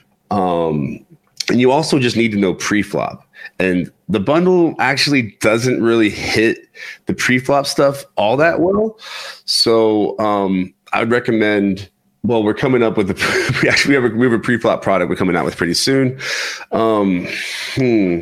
As far as getting pre-flop ranges goes, uh, there is uh, range converter. I think you, you can you can essentially um, look at yeah their ranges, and there's also um, my friend Pavel has a bunch of stuff, and and but yeah, pre-flop's really important. Push fold, just getting that like getting push fold charts and just memorizing them is super super important um, for as as far as playing short stack poker goes too. Right. So don't forget that. There's so many that those the amount of money from like five to 20 blind or 15, 10 blind. It's very like, you know, those are those happen a lot. And it's like the guys that can really when you're still in a tournament, you get down to, you know, three or four blinds, even the people that can leverage and maintain and come back in there. You know, it's impressive. The guys see you come all the time. You see a guy like 10 to 10 or 8 to 9 and he comes back and wins the tournament and It happens, man. It, it happens more like like like it happens more than people think. Or like you know when you have, uh, well, it actually happens. uh like according to ICM, like whatever percent of chips in play you have, um, is whatever, however much you get first. But anyway, like it. So many times though, I've it, it feels so much better. Like coming into a final table as a chip leader, you feel like there's this pressure, this expectation to just like crush the whole thing and win it all. And that it doesn't go that way every time. right. It feels way better when you when you when you eke into like huge money as a short stack. Yeah. Yeah, it's a lot less pressure. You're right too. It definitely is like it's kind of like free rolling and laddering and like, oh, this is great. I'm already overperforming my what I should be. So yeah. Yeah. Um, but having that big stack and having control definitely is going to win you more overall. I'll take that more. I'll take that. Take that stack all the time. Yeah, that's harder to do. Um, tell me about your million dollar score online. Is that one? How many times have you had? I think you've had several, but like you had a million dollar uh, 5K Party Poker Millions event. When was that? Was that uh, that was two, that was December 2017. Um, I almost didn't play the event because I didn't even realize I was like, oh, like a three day 5K, like nah. Because back then I, I just I had too much other stuff going on. And then my buddy was like, uh, just texting me like, LOL at this overlay, and I'm like, what 5K with overlay? Boom, I'm in. And uh, I, I canceled all my plans for like that day. And uh, yeah, man, I ended up going the whole way and winning a million dollars. It went really, really well for me. Um, it was a tough final table. Uh, you know, people always ask me how I feel, how, how I felt, and uh, it was it was actually kind of a confusing mix of feelings. It was definitely a rush getting there, and and I remember I ordered a burrito, and I remember thinking like, man, this is a good burrito, and I was like, man, a million dollars could buy a lot of burritos. but like, um, when I actually went, I have to be honest with you, what happened, I actually felt weird, like kind of fear, because I'm like, oh my gosh, like I've got all this money now. I could torch it, like, because I've done this in my life, right? So what I chose to do was nothing. I chose to go to work the next day. I just kind of, you know, moved my money out, and I and I didn't do anything with it for at least a month. you mean when you say work, you mean back to playing Coaching. Oh, coaching, doing your thing. Yeah, I, I coached the webinar the next day, and and um, That's fun. That must have been an electric webinar. I mean, you must it was fun. Yeah, it was cool. have fired up. That's Yeah. uh, pretty pretty strong. Um, and what, Yeah. what what what are some other bigger events you've had? Uh, what was one like signature one that changed maybe your situation at the time? Because did, did that million actually catapult you to like new a new situation financially, or you'd already this was already when you had a lot of success and a nice bankroll? It changed things a little bit, but not really. I didn't change my life that much. Um, it, it made like buying a house in the radar, you know, on the radar, but it, it, it um, it didn't really change my lifestyle, no. Or like I was already doing pretty well. What was, your, what was one that did? What was one where like after the the sort of rebuilding and when you had we owed some money and you were you know coming out of from nothing like what was was there a hundred or two hundred or a big score that's sort of like all right boom we're on the map and moving again Um, steady like twenty probably my first million, like the, second place in the million, like for like 135, like that was like, whoa, like because before that, I, I, my biggest score was like 30k. Hmm. Um, that was a big deal. Even though right when it happened, I was mad because I, I, lost as, as, a two to one chip leader to uh, Yevgeny Timoshenko, hmm. and uh, I yeah, we could have chopped, but I, I said no. So I was a little bit a little bit upset about losing heads up. But the next day, looking at my account, seeing that 130,000, I got pretty stoked. Um, I hadn't seen money like that before. I didn't have that kind of a role, so that was pretty cool. Um, also, the, the the first big win for me was actually like um, a twenty dollar tournament for like two thousand uh, dollars. It was on party back in the day. I, it was another one of them fifty dollar deposits, and I had a good day in sit and go, so I had like one hundred fifty in my account, and I was like, all right, we're gonna play this twenty, and uh, I won it for two thousand dollars, and I was so pumped. I remember like standing outside with my roommate, looking at the sun go, uh, come up. I'm like, whoa, like two thousand dollars. I'm rich, and like I was like really, really stoked about it. Right. Um, that was my first like that win. I remember more than like so many other ones, just because it was it was the first four figure win. Um, I, I remember playing those thirty dollar rebuys on party. They were just so so good, and like the people just go all in. There was that trick, trick when you went in, and like it wasn't even necessarily just so good for you or me, you know, to do it and use it, but just so many people used it. So the money, the prizes, the pool just got so crazy, and people played so bad. So like. Yeah you know, because they were just all in all the time. So it was like you could just kind of sit back and not necessarily do a lot. Ridiculous, man. Those were those were amazing. Those thirty rebuys was a signature. I just also remember- Paradise Paradise Poker. Like the first time I played the thirty rebuy on Paradise Poker, I won it for like thirty k, and that was yeah. that was actually career changing for me too. I never um, played on Paradise actually. I know uh, that was that one I never got on, but uh, never got in that. That I just played party and I think then Stars and Full Tilt once Black Friday happened, I got on, but I was just literally. Buddy, they had a million dollar free roll that they on Paradise. Wow. Did you ever hear about this? Uh, it rings a bell, but I don't. know. I don't remember specifically the details. Oh, like I don't know. Paradise was like my site back then, and uh, like I, I, did. That's that's where a lot of that profit where I say I won came from. Mm-hmm. Um, but like yeah, they had a free roll that was a million dollars for first, a 10 handed final table. You get $10,000 just for showing up. And the way to get to the free roll is you either get the most final tables in power tournaments, the most wins in power tournaments, um, the most cashes. and there was some other couple ways to win. And then the other five people were just straight up free rolls. Okay. Just no money put down for it. So like, wow. How yeah. did you get in that? What? How many times did you play there? Oh, the free roll. They only had that one time. Okay, and that you, you were in. I, I got there through um, having the most wins. Okay. And Timex was 16 at that point in time, hot on my heels, trying to get the. He was even like he was even kind of trying to wheel and deal to get first and stuff. Right. Um, Timex is always in the mix, you know. He's just always. Yeah.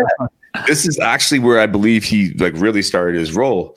Um, he was playing hundred rebuys and stuff, so he had a role already. But yeah, um, a sixteen year old, and uh, like anyway, he got there too, just barely from uh, most final tables.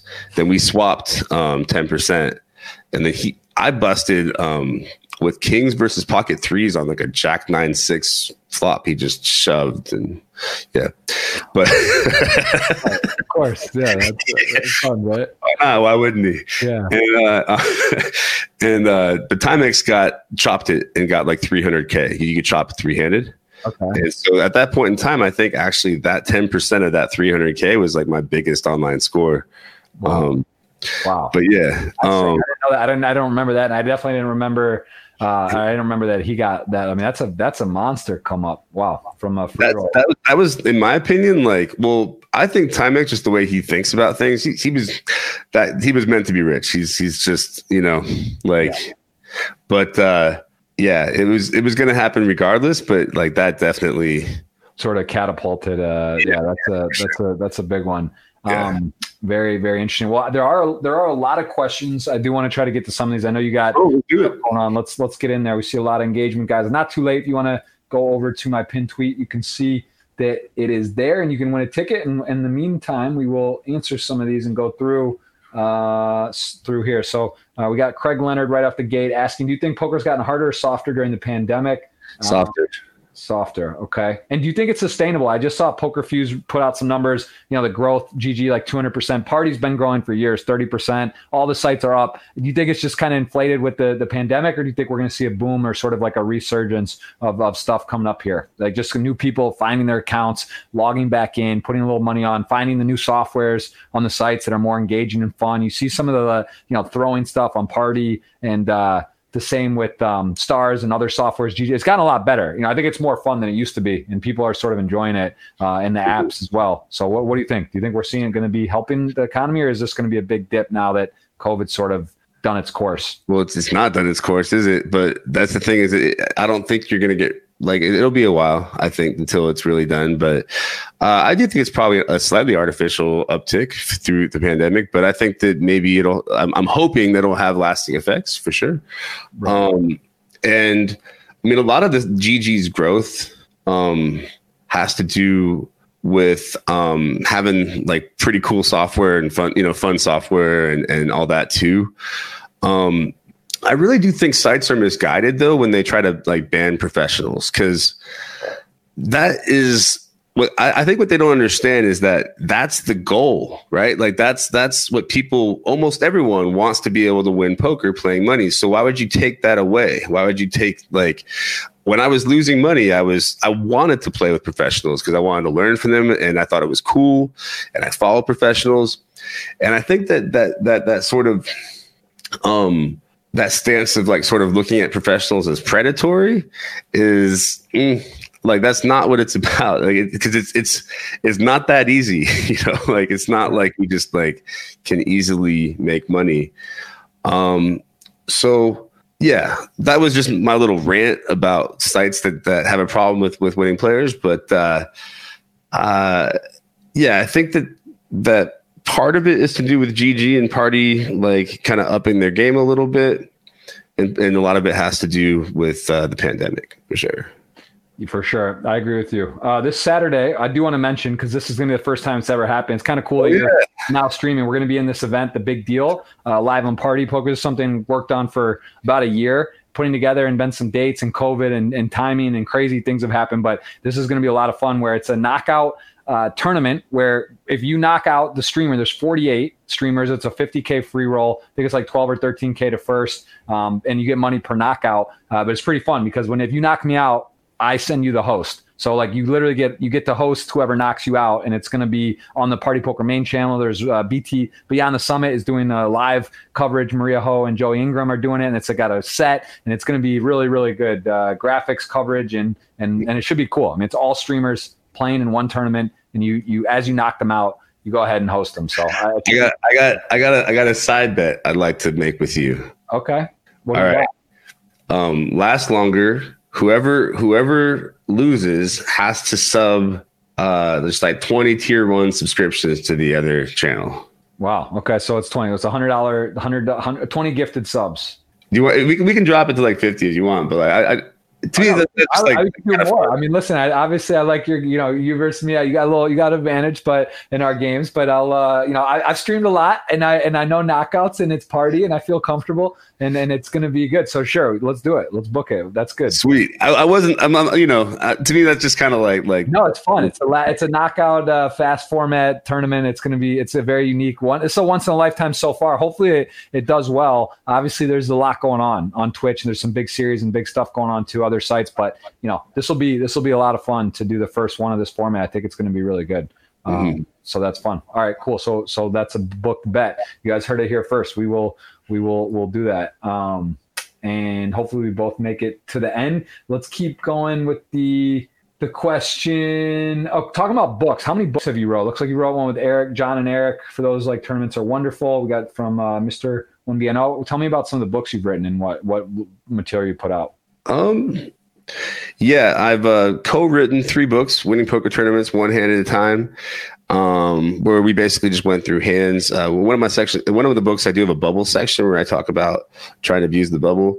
Um, people ask me quite often if they think those are up to date.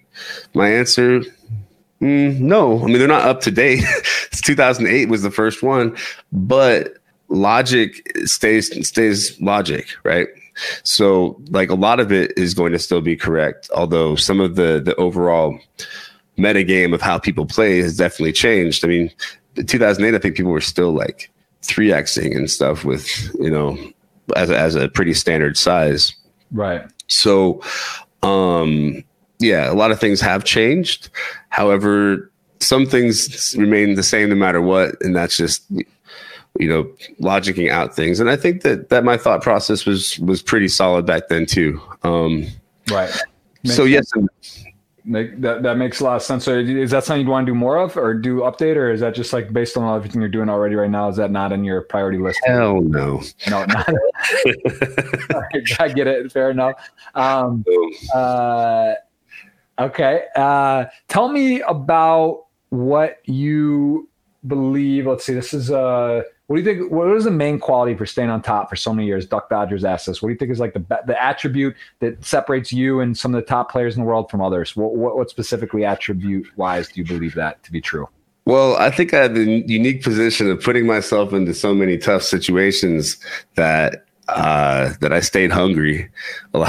that, that's part of it, but um, the other part, yeah, is actually just like straight up staying hungry, like enjoying the game being willing to to put in that extra work, being willing to, to study it off to, off the table. Um, and anytime that there's some kind of new um, advance or program, like even though I hate working with technology, I really do. Mm-hmm. I'm gonna learn it because I anything that can give me just a little bit more knowledge, a little bit more like um, edge on my opponents, I'm I think is worth it. Um, and uh, so I think that just the, the ability to keep studying and, and, and keep working and keep keep an open mind too, because a lot of the times I've had to throw away what I thought was correct. You know, I, yeah, like I remember when I first started looking like using Carpenter's DV and finding out you could defend super super wide. I was like, I don't know about this. You know, like, right. um, yeah, the math definitely advocated some stuff that we most people weren't doing, and that was hard to do too. Sorry. That's interesting. Yeah, it's uh, I I think uh, yeah, I think that's true. I mean, and just looking at back at some of the different the way things, the population tendencies and stuff, I, I do think that it's important too. If you're really going to study and dive in, it's good to know like what stuff is or what what what people are being taught to. Then you can make your own exploits and and know the GTO, know this, but it's it's really is important to be up to the current kind of population tendencies. And I think that's underrated. You know, I actually had a talk with Rainer Kempe last year uh, in in Rio, and we were going over that, and he was just really hitting home about some of that, and like it, it just it does shift. You know, like the online what people believe is right or true or what they're doing.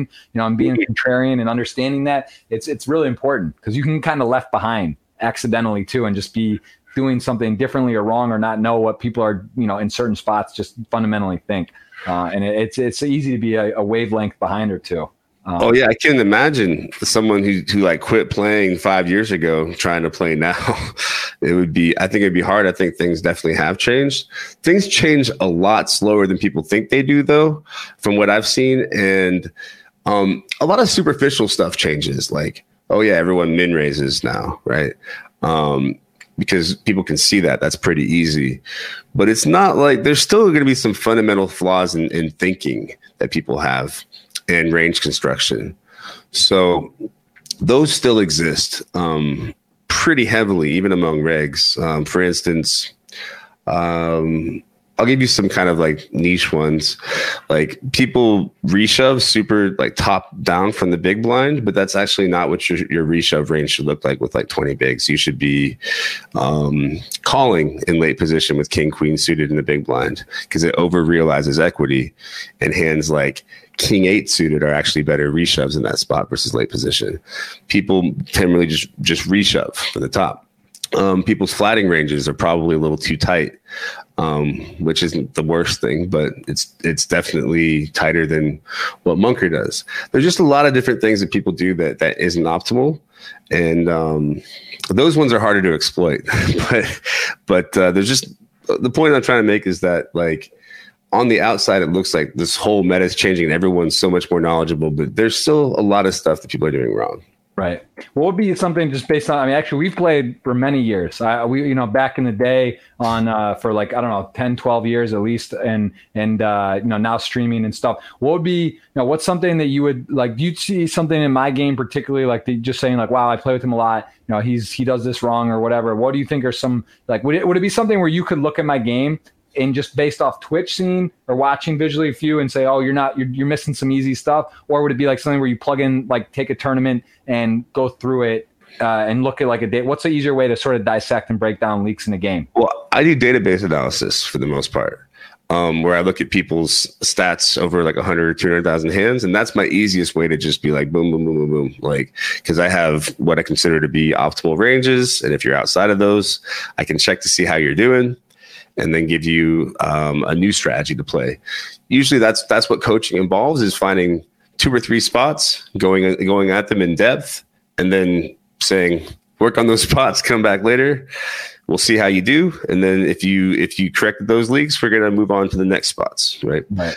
Um, as far as like I think that I could probably watch a stream for for about an hour and and, and pick up on what people are doing wrong for sure.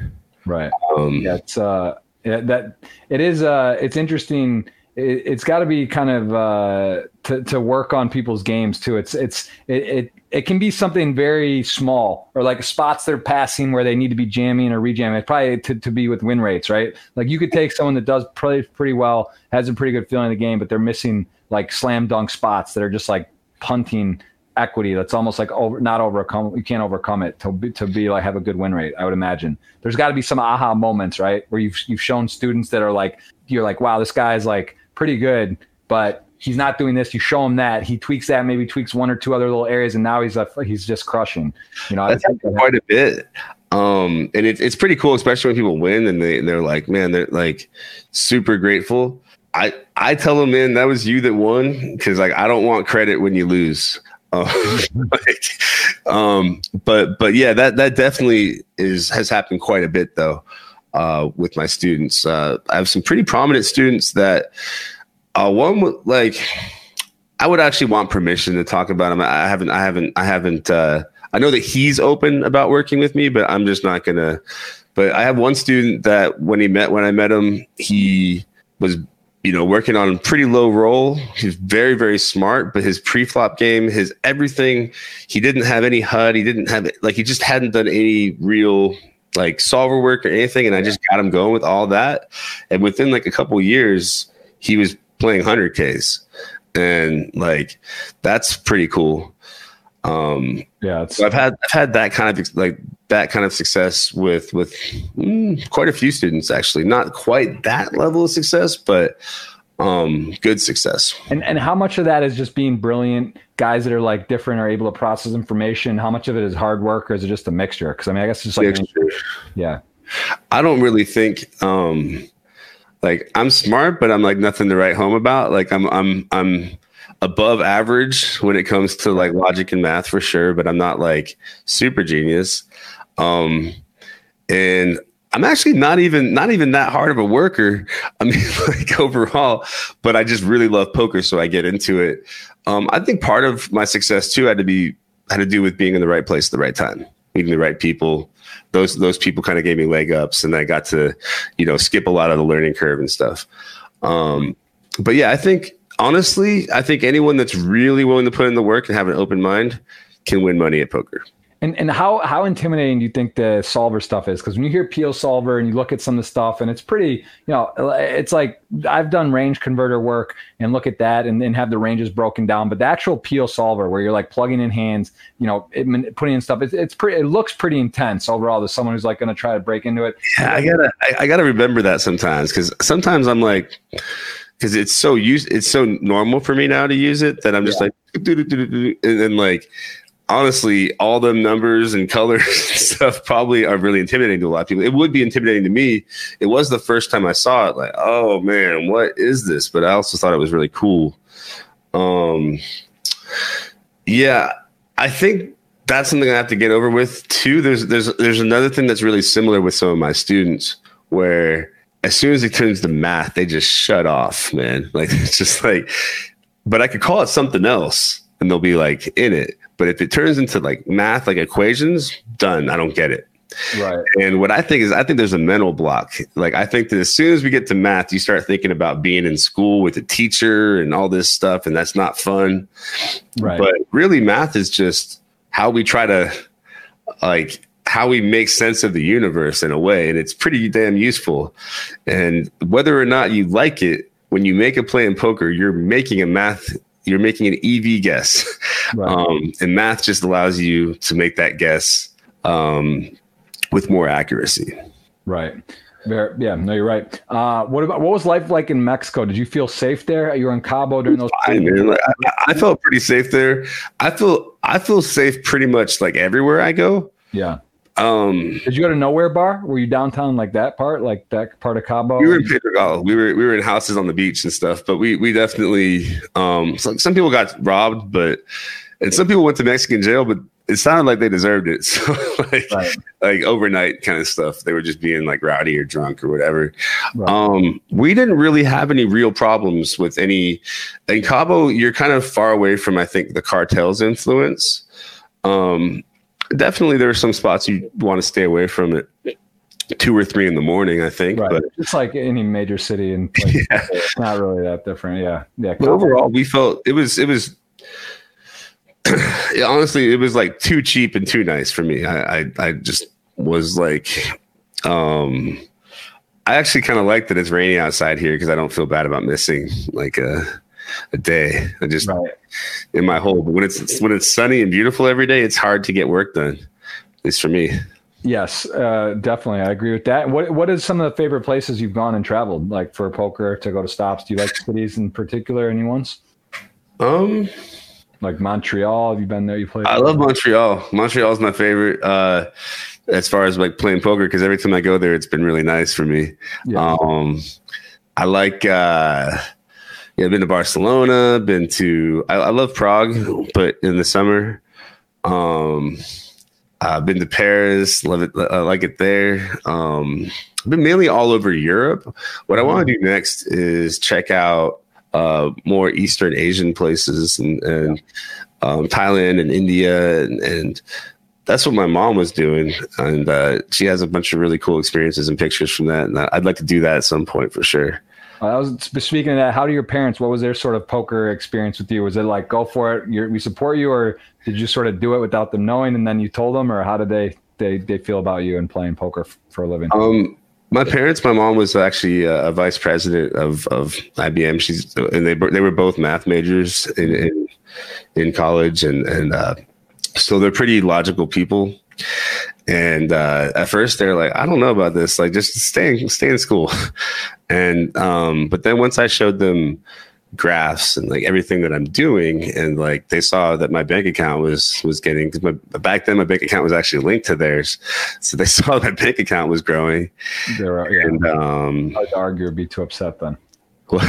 It's hard for them to be too upset then if they're actually Exactly, exactly. really seeing it So themselves. they're like, "Oh my gosh, he's he's he's doing this." So when they saw that and they saw that I was really serious about it, they really got behind it. My dad, especially, my dad is like super proud of it. In fact, I I, I put him into the uh, the old man's tournament. Um, Senior event, same. Yeah, sure. yeah. Yeah.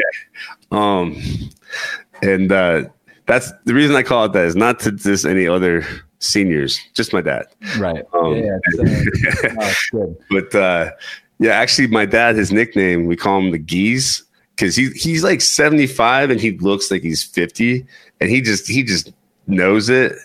And so I gotta I gotta kind of like keep the ego down. So Yeah. I call him the Geese, short for geezer, and uh, he got it embroidered on his little World Series jacket. Nice. Did he have any good runs? Has he played a few times? Has he gone got? Oh, he's terrible. he's, um, but he he did okay. He he actually got really deep. I was I was stoked for him. Um, we didn't he didn't get in the money, but um, my dad when he plays, it's like he one tables max. Um, and you know gets his his martini and his cigar and he's ready to play poker. Right. He's dialed in. He's dialed in. Yeah. the same way. He he had one deep run in the senior event. He got like 62nd or something. It was like Put away. five of a hundred uh, or something. And like I thought he was, I was like, holy shit, you know, he's gonna win this. Um, but th- yeah, didn't really know what he was doing, and and he didn't. But still, it's it's fun. There's nothing like it's always on like Father's Day in Vegas too. Um, you know, which they they put the that event and uh, it's pretty cool. So yeah, yeah, and honestly, like he may have an edge in that event, you know, because if, if, if, like if a lot of people are put, putting their their parents in and things like that, like maybe he does. No, he doesn't. Um, yeah, wishful thinking. Yeah. I hope my dad's not watching this, but yeah. you know, he just wants to see it flop. He just really wants to see it flop. Got to see what's coming, right? Yeah, you know, because then the good. they're, not, they're not going to listen to what what Rangers play. Uh, all right, let's take a couple more. I know you got to get going here, so just tell me when to cut. When I got to you got to cut me off because I we got okay. a lot of questions and they are on Twitter, so you could always let's go. Let's go. Go in there. I'm just gonna go um, fast. Uh, any any crazy anecdote that happened to your to you in poker that you can tell? An anecdote? I don't know. Is there any crazy story or butterfly effect or something amazing like one big blind into a win or you know almost? It looks like you almost didn't play as five k and won a million, right? That was pretty crazy. Um, That's true. Um, anything else that you stands out?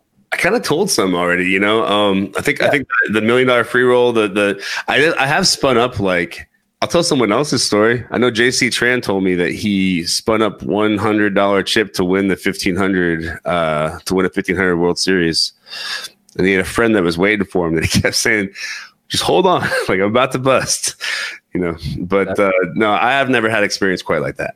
JC's awesome. I got to get him on here. He's uh, that's an all time legend gambler right in the game forever. Um, who do you do you consider anyone the best MTT player? Is there anyone that like you believe is like doing stuff that's just you know or right on that? Like who would you? Uh, it's kind of a weird one. You know, you don't want to like give, t- especially when you're at that level, to give people you know let them maybe think they're better. Is there any like? can you name anyone that you think's like doing something super special at the moment or in the last say in the last decade that was like above the curve? You mentioned G Bro at one time. Is there anyone you think that was just way ahead of their time? Um, uh, not really. Like like like there was a lot of guys who were definitely really beastly. Like um, the guys who are playing, who I played the 25Ks with, like um, Timothy, Timothy Adams, um, like I thought that uh, Malacca's tough, even though he, he can be out of line. Um, Adrian Mateos, like those guys are, are all quite good. The guys who Adams and Ike probably are the ones who give me the the most fits because they're the kind of guys that are going to make you play like that 300 big blind pot that you don't want to play. those are the guys who keep doing the things that I don't want them to do when I play them. So that's the people that I personally struggle with. However, and I think Ike is really, really good. Um, you know, a lot of them play differently than GTO, but it seems to be working really, really well for them. You did um, mention that earlier. You said something about like some huge ICM mistakes or guys you can't think it's right. Is there is it is it, is it to a point where you believe like they're obviously very smart and they're winning? Some of these guys are or appear to be. Do, do you think they're maybe onto something new or different, or, or, or is it just like they just don't do this? They don't study this part of it. Is that more likely? I think that well, there are some some some reasons to sort of doubt ICM. First of all, it doesn't think about the future. FGS is is, yeah. is more important. Secondly, it doesn't care about position, blinds, um, skill edge. There's a bunch of things that ICM doesn't account for that makes it kind of a mm, not the best system, right? Uh, also, I think that when you're a chip leader, you have actually like being a chip leader gives you a lot of plus EV spots in the future. And like being short gives you a lot of spots where you have to pass up and fold even plus chippy EV spots. So I think that, yeah, that it can be ignored a little bit and that it's a little too tight in a lot of spots, but it is the best thing we have right now. Right. Um, some players seem to just totally dis- like dismiss it. It's just not a thing for them. Some high stakes players do and um, they do surprisingly well. Although once I saw one of them do some some really bad stuff, I started uh, cross booking against them, or not cross booking, but but um, not cross booking, but like what's it called, shorting them. Okay. Because I was like, hmm, I don't think that uh, they're, they're big winners in this. So, right. Um. Anyway, Makes makes perfect sense. Favorite starting hand in poker. Take away aces. What's your fun one? What's like the one you look at and it's like I don't care. This is not an open in this position, but I'm opening it because it's suited, connected, or gap. Never, but come on, like I, I, I, won't do that with a fun hand. But it was three six suited back in the day, and that's because I misclicked two all ins in a 10-20 cash game that I shouldn't have been playing and just sucked out with it. There you go. That's it. That, that, that makes it. That makes yeah. it. You know, that, I, I was the ape style three six of diamonds back in the day. Um, but no, no, no, I don't. I'm not going to play fun hands or anything like that. Like I'm a. You're, playing. You know. You know your ranges. You're sticking to them. At least. Uh, or if I expand, I'm going to expand systematically. I'm not going to. I'm going to do it for a reason, not because it's not because it's three six. you know. Sure. Uh, so we got a question about Jordan Drummond. What's it like working with him and, and being a part of their team at BBZ?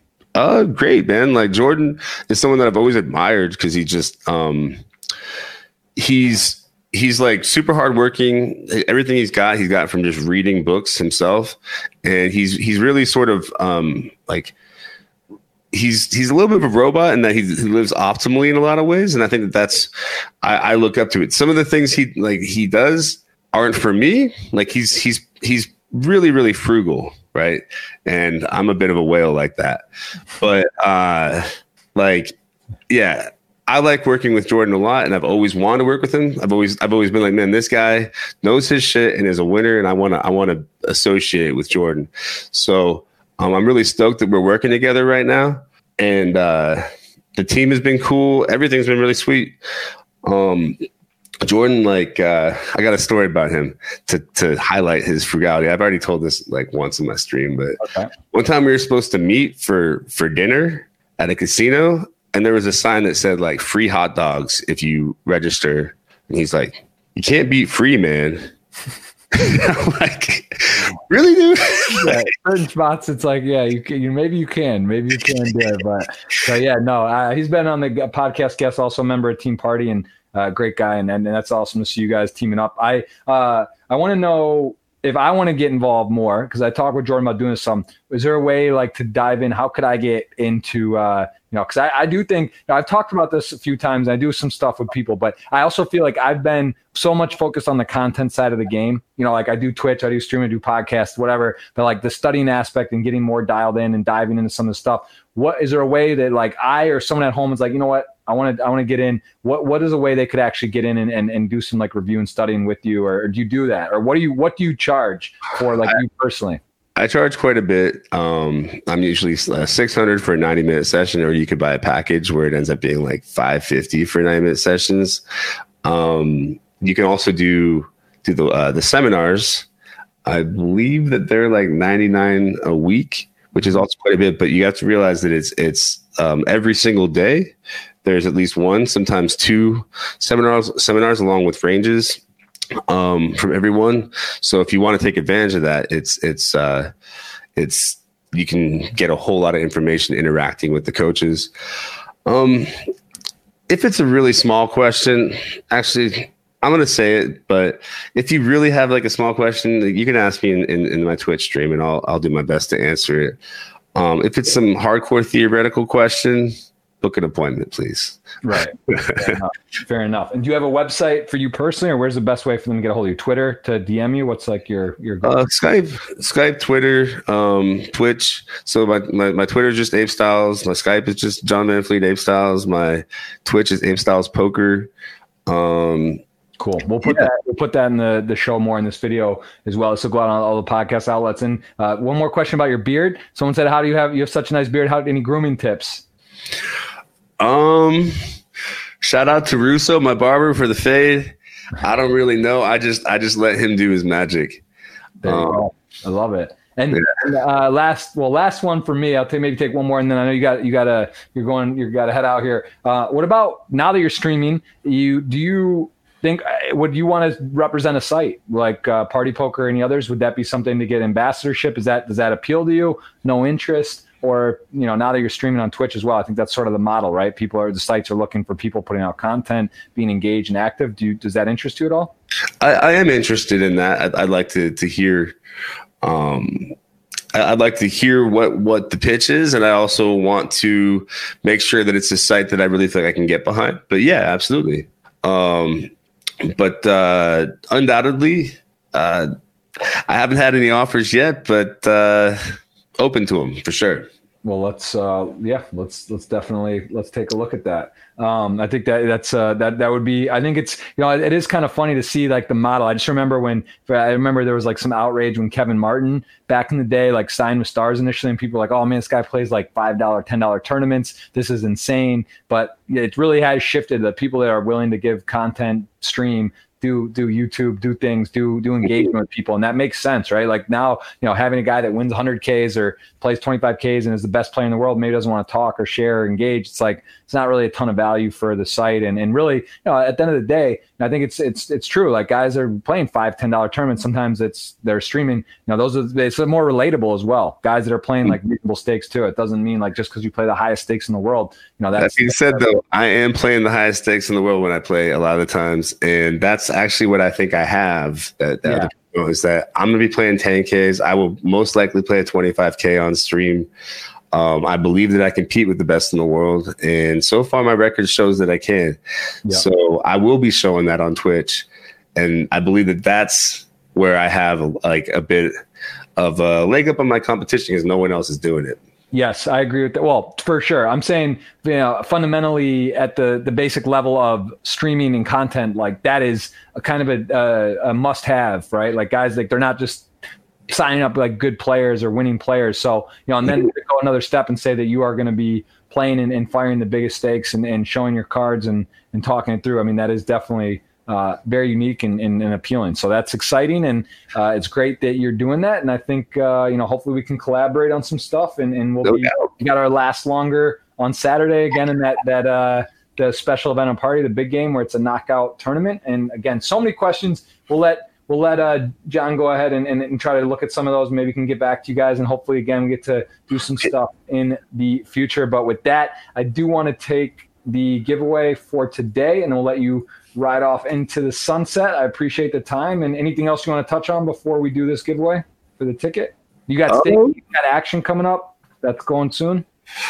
Yeah, I mean, this Saturday we got that we got that big party poker like Twitch tournament, right? And yep. then Sunday I'm gonna be grinding five Ks, and I probably I'll be I'm gonna be uh, selling it on StakeKings as well as playing on my Twitch. Um, and yeah, that's pretty much what I got coming up. I'll probably be playing Monday too. Very, very cool. All right. Well, again, guys, Twitch, Ape Styles Poker. You can give him a follow across the board. He also has on Twitter, and you can see his bundle on BBZ Poker. Uh, very, very cool. A lot of content, a lot of excitement. Appreciate the time, and let's do this giveaway, and then we'll let you roll. So just tell me when someone's going to win this 50 five dollar gladiator ticket right here from Party Poker. We're gonna go ahead and roll it. Anyone that answered is eligible and engaged. You tell me when. Now.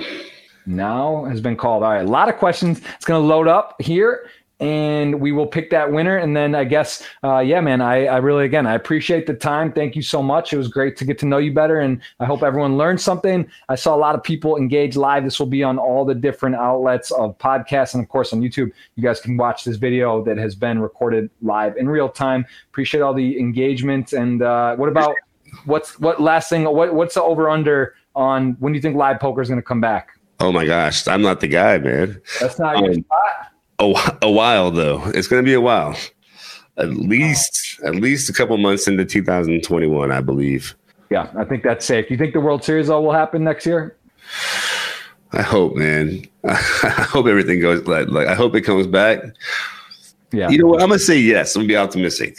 World yeah, Series is, happening. Does look the uh, the, uh, the the the what's it called the the Pfizer and the the vaccines looks like stuff's moving along and crazy stuff with the election. Trump doesn't want to leave. Uh, he's doing his best to. He's still seeing. I'm seeing like ten to one odds getting posted or less, seven to one. I mean, even though it looks like it's over, but you know, I think PokerShares had like seven to one, eight to one other day, and I saw like other people at 15% chance like that he could sin still. So I mean, it's kind of wild. Like the fact that that's not over. Technically, it's like really he's really kicking and screaming, trying to hold on there. So um, we'll see.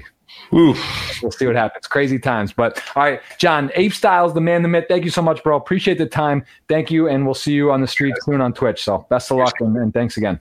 See ya. Thanks for listening to this episode. It was brought to you in partnership with Party Poker. Go to partypoker.com to play tournaments, cash games, and improve your poker game. Make sure you subscribe to the podcast to hear all of my future episodes.